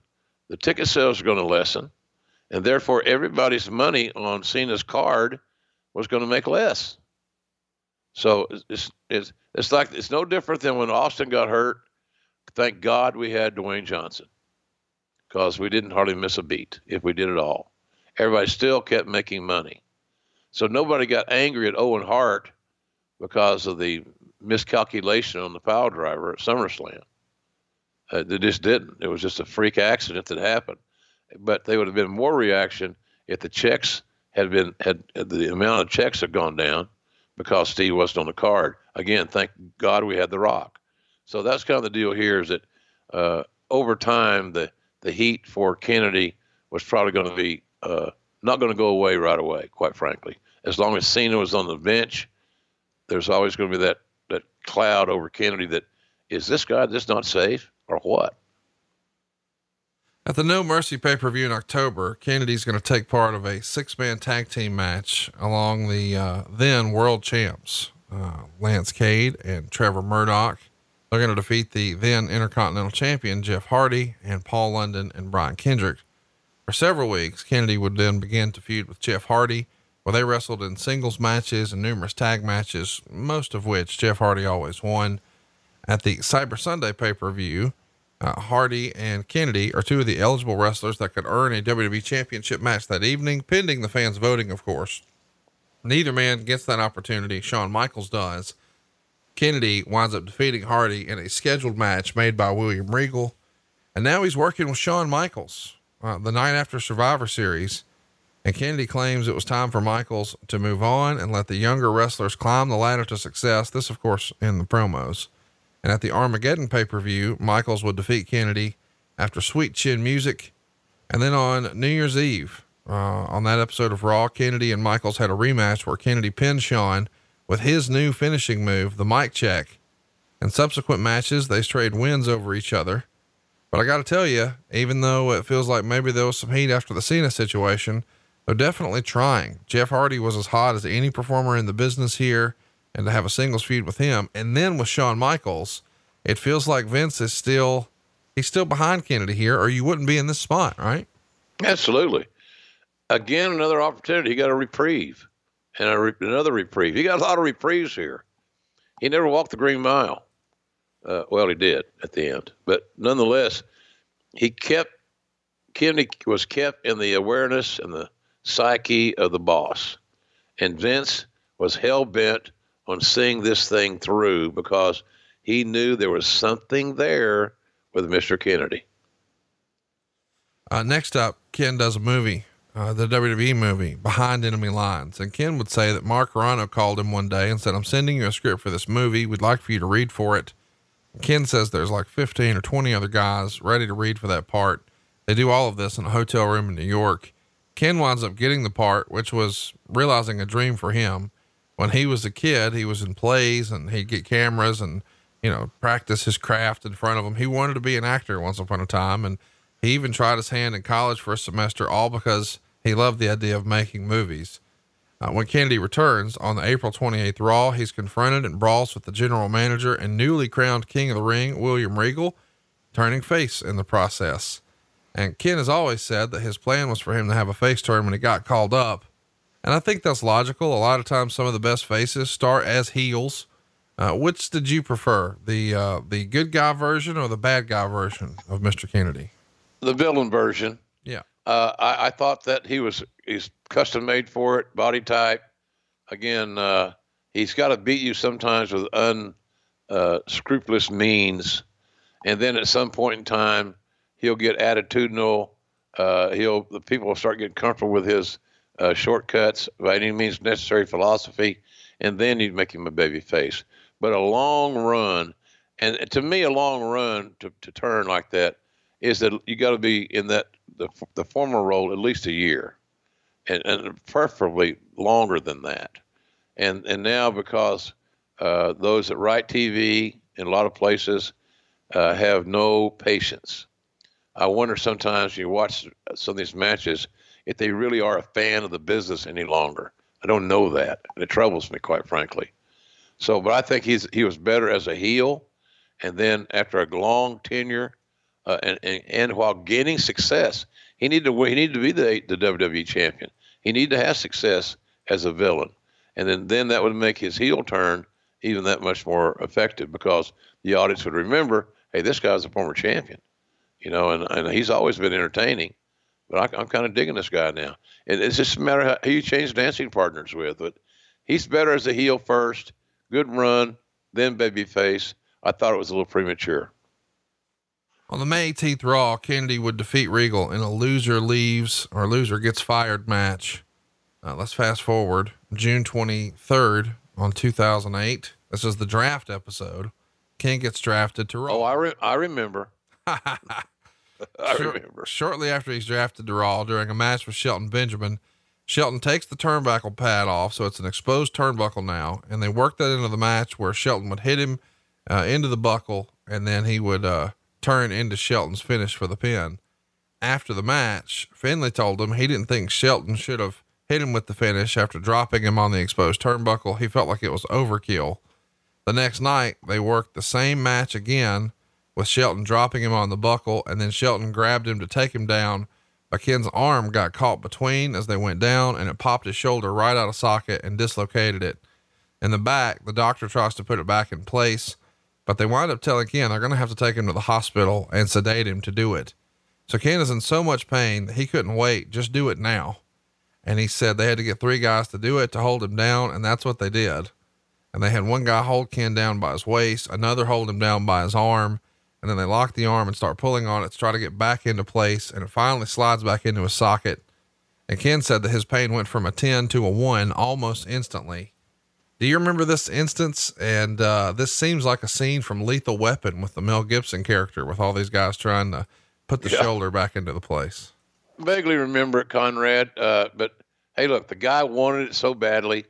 He didn't want to go to the hospital. He didn't want to. He he he knew that somewhere somebody's keeping a list of these uh, interruptions in, in your in your schedule, and he he's rapidly beginning an, uh, by some the uh, reputation of being injury prone, and that's sure as hell not flattering for any wrestler, because again, you know, we can't depend on this guy. We can't rely on this guy because unfortunately he's had bad luck, wrong place, wrong time, uh, and he's getting injured too much. So I, I can understand why he did that. It's very damn uh, courageous, and uh, I'm not so sure I, I would have not taken the, the ride to the hospital and got medicated, then do what the hell you need to do. But uh, I, I admire what he did, and it just shows you how bad he wanted it. Do you think that whole rap on a guy being uh, injury prone does that come does that come down the pike from Vince McMahon? Is that something that over the years, you know, he's had to say, you know, listen, I know we all like so and so, but he's too damn injury prone. We can't count on him. We've got to uh we've got to we got to go with someone else because he won't be reliable. We can't go around marketing these matches and these house shows and then not be able to deliver because he's got this injury or that injury. Well, it it uh, it will eventually trickle down from Vince, obviously, but you know when we look at uh, we had medical reports uh, every week. There was a medical report out that told you who was hurt, how long they had been hurt, and when their projected return date was. And when you see somebody's name on that uh, injury report week after week, or more, much more often than one would uh, like, it starts to resonate. Uh, and uh, I think that's what happened there. You know, uh, uh, Mr. Kennedy was on that injured list. And look, we've already talked about how many injuries already Right. in this show, right? So, yeah, it's going to be, and Vince is going to notice it. Uh, he may not be aware of how much we're paying Kennedy and wh- how he's not earning his money because he's having to sit home and heal an injury.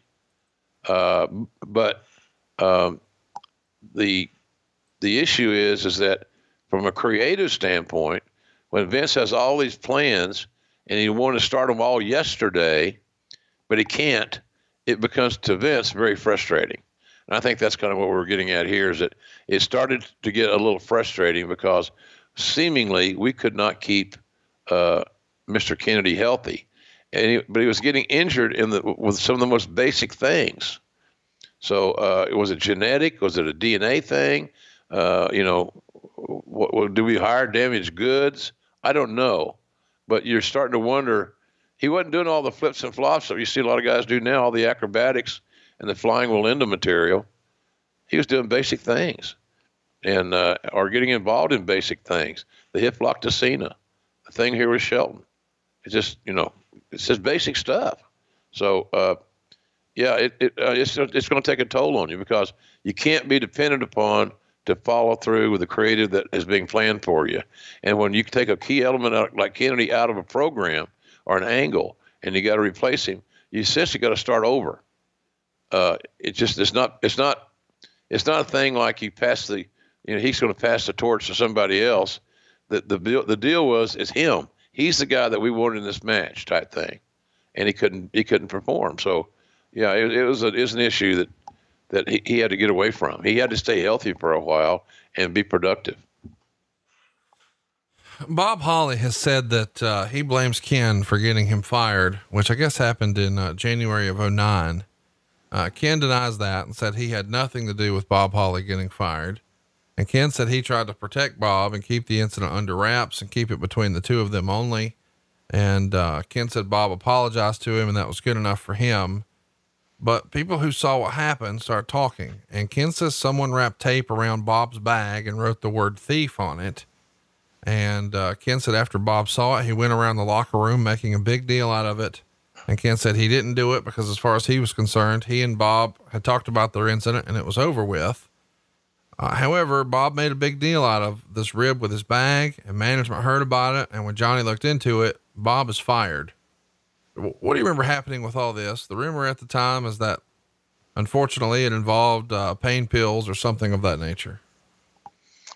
Well, I don't remember all the details. Uh, I think that you can look back at that incident, and I never had any issues with Bob Holly.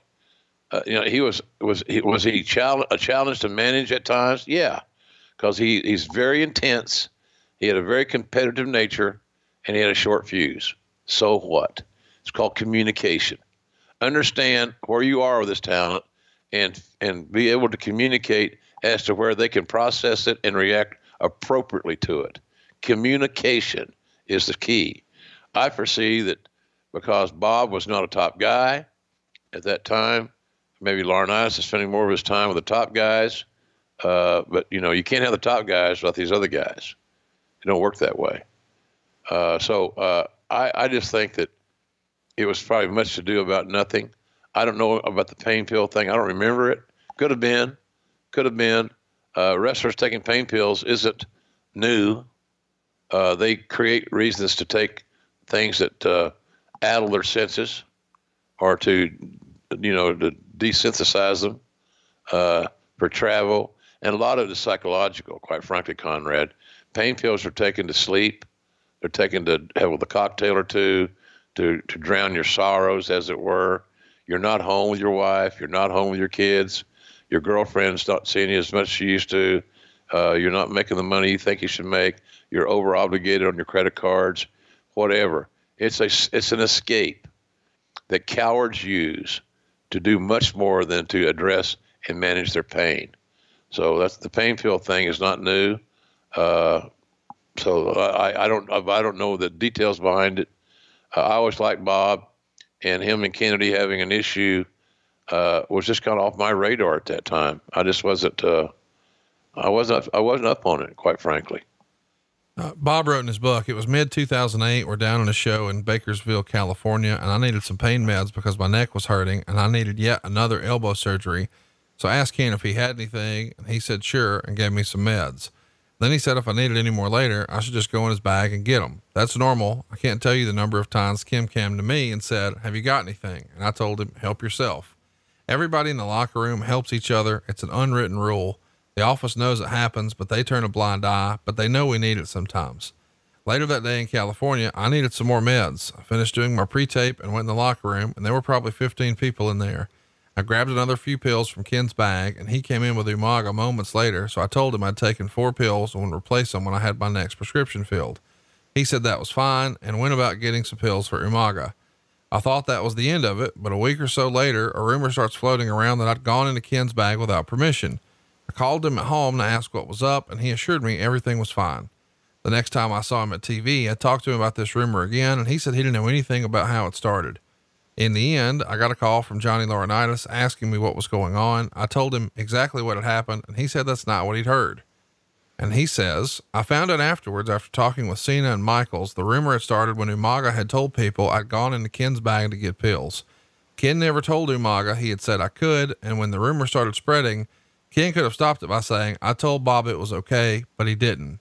He'd been lying to me the whole time, claiming he didn't know what was going on, and then not admitting that he hadn't squashed the rumor. It was self preservation for Ken. Word had spread that I'd taken stuff from his bag, and when the rumor reached management, Ken could have gotten in trouble, so he stooged me out. You don't stooge the boys out. You always try to help each other. Everybody knows this. Maybe Ken didn't get the memo. All he needed to say was that it had been a misunderstanding and he would have gotten a talking to, and that would have been it. But I guess Ken wanted to play the victim. But if I was going to steal from him, why the hell would I go in his bag in plain sight in the locker room? Ken really kicked me when I when I was down, and I told him a lot of things that were going on with me, with my divorce and everything. I needed him to be a friend, and instead, his actions have had serious implications for my career. So there you go. There's uh, that's the the long and the short of it. But 15 year career coming to an end here over a misunderstanding over pain pills. Just less than ideal for everyone involved. Yeah, it's sad. Sad, quite frankly. It's he said, she said. Yeah. Uh, the rude, the common denominator is pain pills. Uh, you, you know, and, and guys are, all those guys are sharing the pain pills in that in that time. I'm again of the belief they're not taking them solely for pain management. They're taking them recreationally uh, because it gives them the little buzz they think they they need. It it it uh, squash, squashes and deadens some of their senses. So uh, it's just it's not it's fucking sad. Uh, and the last guy in the world you'd want to cross is Bob Holly because he will whip your ass. and I I don't I don't know how. pardon me. I don't know how tough uh, Mr. Kennedy was or is. I'm sure he can handle himself. But Bob Holly's a different kind of beast. It's almost he's the kind of guy that you got to goddamn maim or kill to, to get him to stop. So, but it's just silly over pain pills. All this shit over pain pills and a lack of communication. It just just it makes you shake your head like, really? Is this where we are? Really? God almighty. The April 15th, 09 episode of Raw, Kennedy returns. He's the first pick of the 09 supplemental draft. On May 7th, he returns to in ring action at Florida Championship Wrestling, WWE's developmental territory, to gain some ring time before returning to Raw. And this takes us to the now infamous 10 man tag, May 25th, 2009. Uh, this is an episode of Raw which will wind up being Ken's very last match in the company. Going into the 10 man tag, Ken said that for some reason he just had a bad feeling all day, but he didn't know why. And this is the match when Ken hit Randy with a back suplex and supposedly Randy landed wrong on his head and neck. And when the match is over, Randy came to the back, selling his neck, and gave Ken a lecture on safety in the ring. Ken didn't realize that he had dropped Randy on his head and apologized to him. And he said that he and Randy rode together for about a year and were really good friends. Their wives would get together and get their hair and nails done together. So they were all very good friends before this happened. But after the injury in the back, Randy got his head and shoulders iced, and Ken sat in Randy's private dressing room with him and kept apologizing for what happened. And then Randy started apologizing to Ken, saying it's no big deal and he had overreacted about it. And he told Ken that it was water under the bridge as far as he was concerned. So Ken thought everything was okay and made a joke about something, and Randy said something like, "See, I don't think this is funny. I don't think you think this you take this seriously enough," and things of that nature. So Ken goes home, watches the match, and said, "When you watch the match, when the incident happened, from Randy's shoulders to his ass, Ken said he landed perfectly flat. He couldn't have landed any flatter on the mat, and that Randy's neck never came in contact with the mat. But not long after this, Ken is at home and Johnny calls him and said he's got bad news. They're going to have to let him go. And Ken said, okay, any reason why? And Johnny said they were unhappy with how things went on Monday, talking about the Randy Orton incident, and they're not going to go with the Ken Kennedy character anymore. And Ken said he was shocked and felt a little betrayed, but he also felt relief because this last year leading up to this, he was really struggling. Uh, he was on, when he was on SmackDown, he said no one complained about him being unsafe. He'd worked with The Undertaker for nine months straight, and Taker even let Ken pile drive him. And Ken said at that point, Taker had only let two guys pile drive him, the other being Shawn Michaels. But when he got to Raw, all of a sudden, Ken was looked at as being suddenly unsafe and a hazard to work with. And it got to a point where when he went out for a match, he'd be nervous because he didn't want to piss Vince off when he came back through the curtain. And Vince would say things to him like, that was the shits. Why would you do this? Why would you say that? Etc. And Ken said at that point, he never got any positive feedback from Vince whatsoever. Yeah. Welcome to reality, kid. Cause that's how it works. Everybody in that company then and now has an expiration date. It may be transparent. You may have to look for it, but bet your sweet ass there's nobody getting a check from WWE that does not have an expiration date. And to be fair, and not to throw WWE under the bus, it's really that way everywhere. Everybody's got an expiration date. And Vince had had, had discovered, for whatever reasons, was it the injury snafus? Was it being perceived as careless? You know, this is like Taz worked with uh, Kurt Angle in the Garden on Taz's debut, and Angle was undefeated. And Taz did some throws, some Greco-Roman throws, like a belly-to-belly release suplex type thing, those type deals where they were released, and uh, Vince felt that was extremely, extremely unsafe. Now I don't know that Kurt Angle ever said uttered one word regarding that because knowing Kurt, he did not perceive it to be unsafe, but because the boys would gather around Vince to get their face time and to become the superior sycophants that many of them became, uh, he he he listened, and and that's a good thing for the boss to listen to the talent, but you kind of got to be picky what you listen to. So I think that that bit Taz in the ass, and I think this is this thing with Randy because Randy was young and hot, going to be a big star, has become a big star. He's arguably the best heel in WWE right now, uh, and just an amazing talent. So it was like, you know, we can't have guys like Kennedy here that don't have the respect, quote unquote, for t- top stars like Randy Orton. Uh, and so that's how it was perceived. So he was positioned with a painted with a very negative brush after that situation. And somewhere along the way, you know, somebody said, "Hey, look, hey, he's he's had this injury, he's had that injury, he's had this surgery, he's had that surgery," and Vince said, "Hell with it." So then that's how it works. That quick, one week, you're one in one month, whatever, you are looked at as a future WWE champion. The next week, you're out the door. And yes, it happens that quickly and that suddenly, and it is very abrupt. And uh, I there's just nothing you can do about it. That's the way that that's the way they operate. Ken said during this time he'd have agents and some of the other top guys scratching their heads saying to him they don't understand what's going on and why this is happening to Ken. And Ken thought he'd go straight to the horse's mouth, so to speak. And he goes into Vince's office many times and asks, Hey, am I doing something wrong? And Vince would say things like, No, don't read too much into how I reacted. I just fly off the handle sometimes, but I have faith in you. You're going to be someone we can build this company around someday. But of course, those weren't the messages from Vince uh, that Ken was getting after his matches. Do you think there's anything that that Ken could have done differently here towards the end? I mean, it does feel like when when Cena says, "Hey, he hurt me," and Randy Orton says, "Hey, he hurt me," that's probably all there is to it. In hindsight, you were there for the good, the bad, and the ugly. Could Ken have done anything differently? Uh, have better luck, not hurt anybody and he, and he, he hurt the wrong guys, key players, big time players, Hall of Fame guys, uh, main event guys who are selling tickets and, and merchandise. He could have had better luck.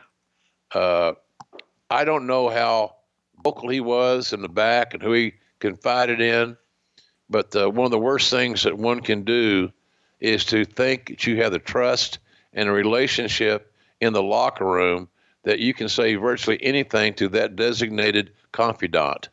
That's pure ass ignorance. Uh, if you're, you know, Danny Hodge, my hero, uh, the great uh, two-time Olympian, NWA cha- uh, junior heavyweight champion, my boyhood hero, blah blah blah, told me, called me Tiger. Hey Tiger, when you get out of the business, if you got five friends from wrestling, you're a lucky man. He's a little gentle voice for the meanest, nastiest bastard I ever knew. Uh, and uh, he's right. So don't assume you can trust anybody. That's why Austin's DTA wasn't a character issue that he he he did for a T-shirt sales. It DTA, meaning don't trust anybody, was exactly his philosophy because Steve had confided in people and got his and got burned. And they, there's hardly anybody in the business, Conrad, that can that won't say the same story. So uh, if Kennedy was spouting off in the back or you know whatever, I don't know that, but he's a very outspoken guy. He's very you know he's a gregarious fella. It may have been that, but uh, I don't know what he could have done. It's just it was a cumulative effect of things on the pay on the injury page of him getting hurt and the injury page of him hurting others or others getting hurt in matches that Ken was involved in. It's just uh, he had there was too much cumulative evidence, so to speak, that was not going to. He was he was he could not be exonerated at that point in time in McMahon's eyes, and that's all it takes. It's a shame because he had such good relationships with other guys, you know, like the Undertaker, and ultimately, uh, nobody can help save his job here. And after WWE, he does some indie shots. Of course, he winds up going to TNA in 2010. He wins the world title from Jeff Hardy there, loses it back to him in a ladder match. He would win it again by beating Sting, but lose it back to Sting. And uh, fast forward to March of 2016, he's let go from TNA think there was a, a drug test issue there too. I'm not sure. But then in September of 2019, just a, a few months ago, he uh, lands on NWA Power on YouTube, and that's where he's still at, working with the NWA. And uh, he's opened up a wrestling school, I guess, four years ago with Daivari, and he's still in the business. Um, but it, it, it never really reached the heights that most assumed it would when he starts working with Batista and Undertaker and wins the Money in the Bank ladder match at WrestleMania. It's almost one of those, and you get asked this question a lot. I mean, when we've done live shows together, because you ran talent relations for so long, one of the consistent questions you get a lot is, Hey, who had the most upside that, you know, never really made it? Who was, who wound up being a disappointment? And I don't know that it's necessarily all Ken's fault, but when you start with that trajectory and you wind up where, you know, he's just let go sort of unceremoniously. That has to be classified as a, as a disappointment and one of those great what ifs, right? Absolutely. Uh, a lot of raw talent, good natural instincts, uh, exceptional aptitude for the business, but he found himself, uh, the poor bastard, at the wrong place at the wrong time too many times. Uh, big disappointment and and and and understand what that means, folks. It doesn't mean that you know he he was the shits and he was overrated and he had no skills. He he did, he did, but he had really bad misfortune. He trusted the wrong people. He he he should have gone and had a more of a relationship with Vince. After I left, and it sounds very self-serving, and I apologize for such. But you know, I don't know that how much Laurinaitis spent, how much time he spent with him. He may have spent a lot of time that I'm not aware of. Uh, I, I, had been moved to SmackDown by then after that draft that we've discussed. And uh, so I wasn't around Kennedy all the time, but I always felt he was a glib guy, smart guy. And that's why I think, as far as he and Daivari's wrestling school, I can't imagine it not being a good school because both guys have uh, had interesting journeys to get to where they are today. They understand success and they understand failure. They understand what it takes and what you should do to make sure that you don't give any company any reason to not want to do business with you. He just he was just wrought with some bad luck, and and I hope he's doing well now. I hope he's healthy, but uh, the injuries didn't do him any favors. His body his body for, did not forgive him. So I, I'm a I'm sorry that that didn't work out better for him uh, because I did think he had a huge upside. And if that upside can be converted into teaching or like his work on NWA, uh, that's great. Resurrect yourself, man. Resurrect yourself and end your run with something really, really good. And that, that's why you got in the business. Why did you get in the business? I wanted to perform. Well, now you can perform as a coach, as a teacher, or whatever he's doing in NWA. So uh, hopefully this story will have a happy ending but it was one of the bigger disappointments that we've had because uh, Ken Anderson had great skills and that did not get realized. And that's something you can't go back and recapture, Conrad. You know, we both like to say there's a fountain of youth and we're all going to get younger We aren't. We aren't, folks. Enjoy today. You know, all we can do about yesterday is to study it. We, we're not guaranteed tomorrow. So what do you got left? Today. And today, if those guys are training and they got a, their school going, uh, I, I suggest anybody that wants to be trained, in, especially in that Midwest area, uh, check them out. Check them out and see, uh, visit, see what see what they do that that may may you may like. Both guys will have the skill set to be excellent coaches, and I wish them nothing but the very best of luck on that project. Check out their school. Uh, it's online. The academyprowrestling.com. The academyprowrestling.com is where you can find more out about their school. Uh, I can't recommend it enough. There's been a lot of, uh, a lot of guys in and around the biz who, uh, co-sign what they're doing there. You know, Swoggle, Kevin Nash, on down the line. The academyprowrestling.com is where you can get more information. Uh, and if you want to follow Ken on Twitter, he is at Mr. Ken Anderson. That's at Mr. Ken Anderson. And uh, I had fun with this episode this week, man. This was uh, fun to go back and revisit an era of the company we haven't talked a lot about. Next week, we're playing the hits, man. We're going to watch an episode of Raw. Raw is War from March 13th, 2000. That's coming your way next week, March the 12th. March 19th, we're going way back in time to Clash of the Champions 1. You and Tony Schiavone on the call. March 26th, we're getting into WrestleMania mode. We'll revisit WrestleMania 9. April 2nd, we'll keep it going with WrestleMania 2000. On April 9th, we'll talk Clash of the Champions 6. That's going down head to head with the WrestleMania. On top of that card, it's Ric Flair and Ricky the Dragon Steamboat for the World Championship in New Orleans. On April 16th, it's Vickie Guerrero. On April 23rd, John Cena. That episode might take three days. And then on April 30th, Backlash 2000. Lots of good stuff coming your way here on Grilling JR. Wouldn't you agree, Jim? Yeah, great moments uh, uh, revisualizing worthy. Uh, I can think of all, all those titles you just mentioned. I'll have a flash of, of a piece of video in my head, a, a memory. Uh, a lot of very viable content, very viable times.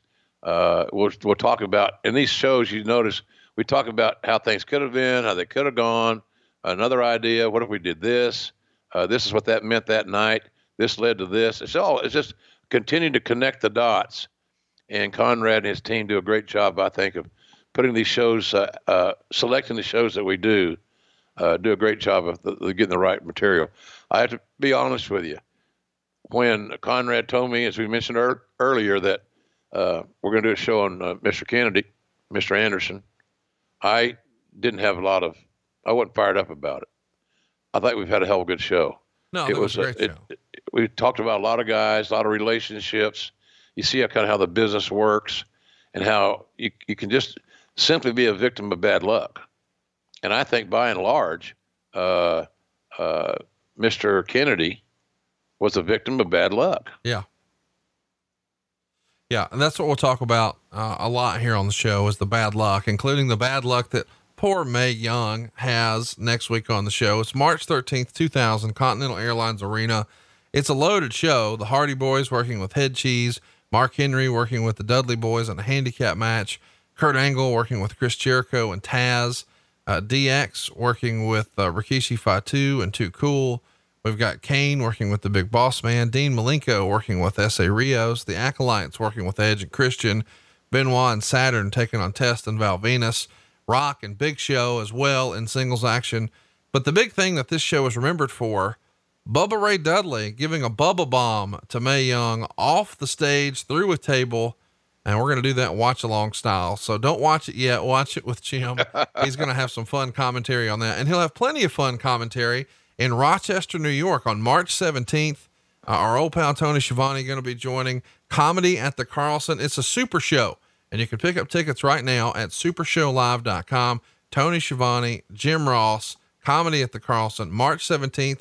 It's a late night show, 9 p.m. You can do a meet and greet beforehand. And uh, this is going to be fun because this is St. Patrick's Day. So, man, the uh, the Moscow Mules, those are going to be flowing that night, are they not? Yeah, green beer. I like green beer uh, as well. Uh, Tony and I will have fun. Uh, folks, for those of you that may not be keeping score at home, uh, March 17th, as Conrad mentioned, is a Tuesday night. The show's going to start at nine o'clock. Tony and I'll come there directly from our TV production meeting uh, because the next night on the on Wednesday the 18th, uh, we're presenting for the first time AEW Dynamite in Rochester, and like I said, I've got I got a lot of uh, a lot of memories about Rochester and the Buffalo area and all that stuff. You know, Ilio DiPaolo's restaurant. His son Dennis is a great guy, and and I thought the world of Mr. DiPaolo. He has a wonderful uh, Italian restaurant there in Buffalo. Uh, everybody talks about eating when you go to Buffalo or the Buffalo area. You got to go to, you know, uh, have the have the wings, and that's not a bad idea. Uh, but I I can promise you, if you ever go to Buffalo in that area, and you got a chance to eat at Ilio DiPaolo's restaurant, I strongly suggest that you do. It's homemade Italian cooking, and Mr. DiPaolo was such a wonderful guy, Conrad. His hands look literally look like catcher's mitts, a, a, a huge. His hands are as big as Andre's. Really? And oh God, he was a big Italian, raw bone, uh, double tough old son of a gun. Just I loved him. And uh, when I went to his restaurant the first time, I was up there broadcasting a game. Uh, I think it was on Thanksgiving weekend uh, with the uh, Falcons at the Bills, and uh, they instead of me doing my stuff, I did my pregame show in the booth. Then I went down the field to do the the game and do color from the sideline, and it was a real good day to do that because it's only probably about 20 degrees, spitting sleet, and uh, I was never so miserable of doing a broadcast of any kind in my life uh, as that one. But it's certainly in my memory bank. But it was a it, when I went to this restaurant, Mr. DiPaolo saw me, and you know, he, he knew who I was, and I knew who he was. The big wrestler handshake, not a limp, but a real handshake. And uh, he took the menus. So I don't even know what the menus had on it. He took the menus and let, let me order from the menu. We, he brought food out and kept bringing food out. It's like going to his home and having a meal. Uh, I love those memories of our business. These are the kind of memories that make me happy and make me grateful that I got a chance to be in the pro wrestling business and then still in it. So, and Rochester is also, we know, I, I love Gorilla Monsoon. That's his hometown. Bob Marella was a great athlete at Ithaca College. Two, two, two, two, three sports: football, wrestling, and track. So it's a lot of memories for me to that part of the country. So it should make for really cool uh, Q and A's. And go go and everybody can answer ask their questions uh, uh, there in, in, Rochester. Anything you want to ask, uh, Tony and I will be happy to answer them and entertain you as best we can. But if you get a chance to go VIP, I believe you said, well, sure, you're going to say that, Jared, because the tickets are more expensive. They are, but the opportunity to, to share your stories, to have your swag signed, to get a picture taken with Tony and I, that's all goes with it. And we love meeting the fans. So, of course, we're both still fans. Tony, thanks to Conrad, has been reinvigorated as a wrestling fan. Uh, he's, he's, he's just doing a phenomenal job for us. He's having fun in the business again. So we'll we'll have a good time. The show will be about two hours long, so we won't keep you out all night. But uh, unless we're really rolling and you're buying the mules, so we might stay a little longer. Don't miss it. Supershowlive.com is where you can pick up your tickets March 17th, 9 p.m. Uh, it's going to be a great time. Can't recommend it enough. Live Super Show. What happened when with Tony Schiavone, Grilling JR with Jim Ross, comedy at the Carlson, supershowlive.com is where you can pick up your tickets. And don't forget to tune in next week. But before you do that, hit the subscribe button, leave us a five star review, go find our YouTube channel. Be sure to hit the subscribe button and the notifications bell so you know whenever new content pops up on YouTube. And you don't want to miss all the great sauce and everything else at jrsbbq.com. I cannot recommend the book enough. Uh, it's going to come out at the end of this month. You don't want to miss it. It's the best wrestling book ever written, in my opinion. It's already number one on Amazon for a reason. Don't be left out. The wrestling world's going to be talking about it, and you need your copy. And if you get it from jrsbbq.com, you get an autographed copy. So why wouldn't you do that? Snag it while you still can, and tune in next week and every week right here on Westwood One for Grillin' JR with the voice of wrestling, Mr. Jim Ross. John brings his skewed sense of humor. Jeff brings tips to cut strokes off your next round. Together, It's those weekend golf guys. They'll pay a lot of money to PXG and Titleist and Callaway and on and on and on, right? How many yards do you think you're going to pick up with that extra driver? I think I can get an extra 5 to 10. What if I give you 15 to 20? you pay me more. Jeff Smith right? teaches on the sliding scale. those weekend golf guys, the podcast, part of the Bleav Network. Just search B L E A V on YouTube or wherever you listen.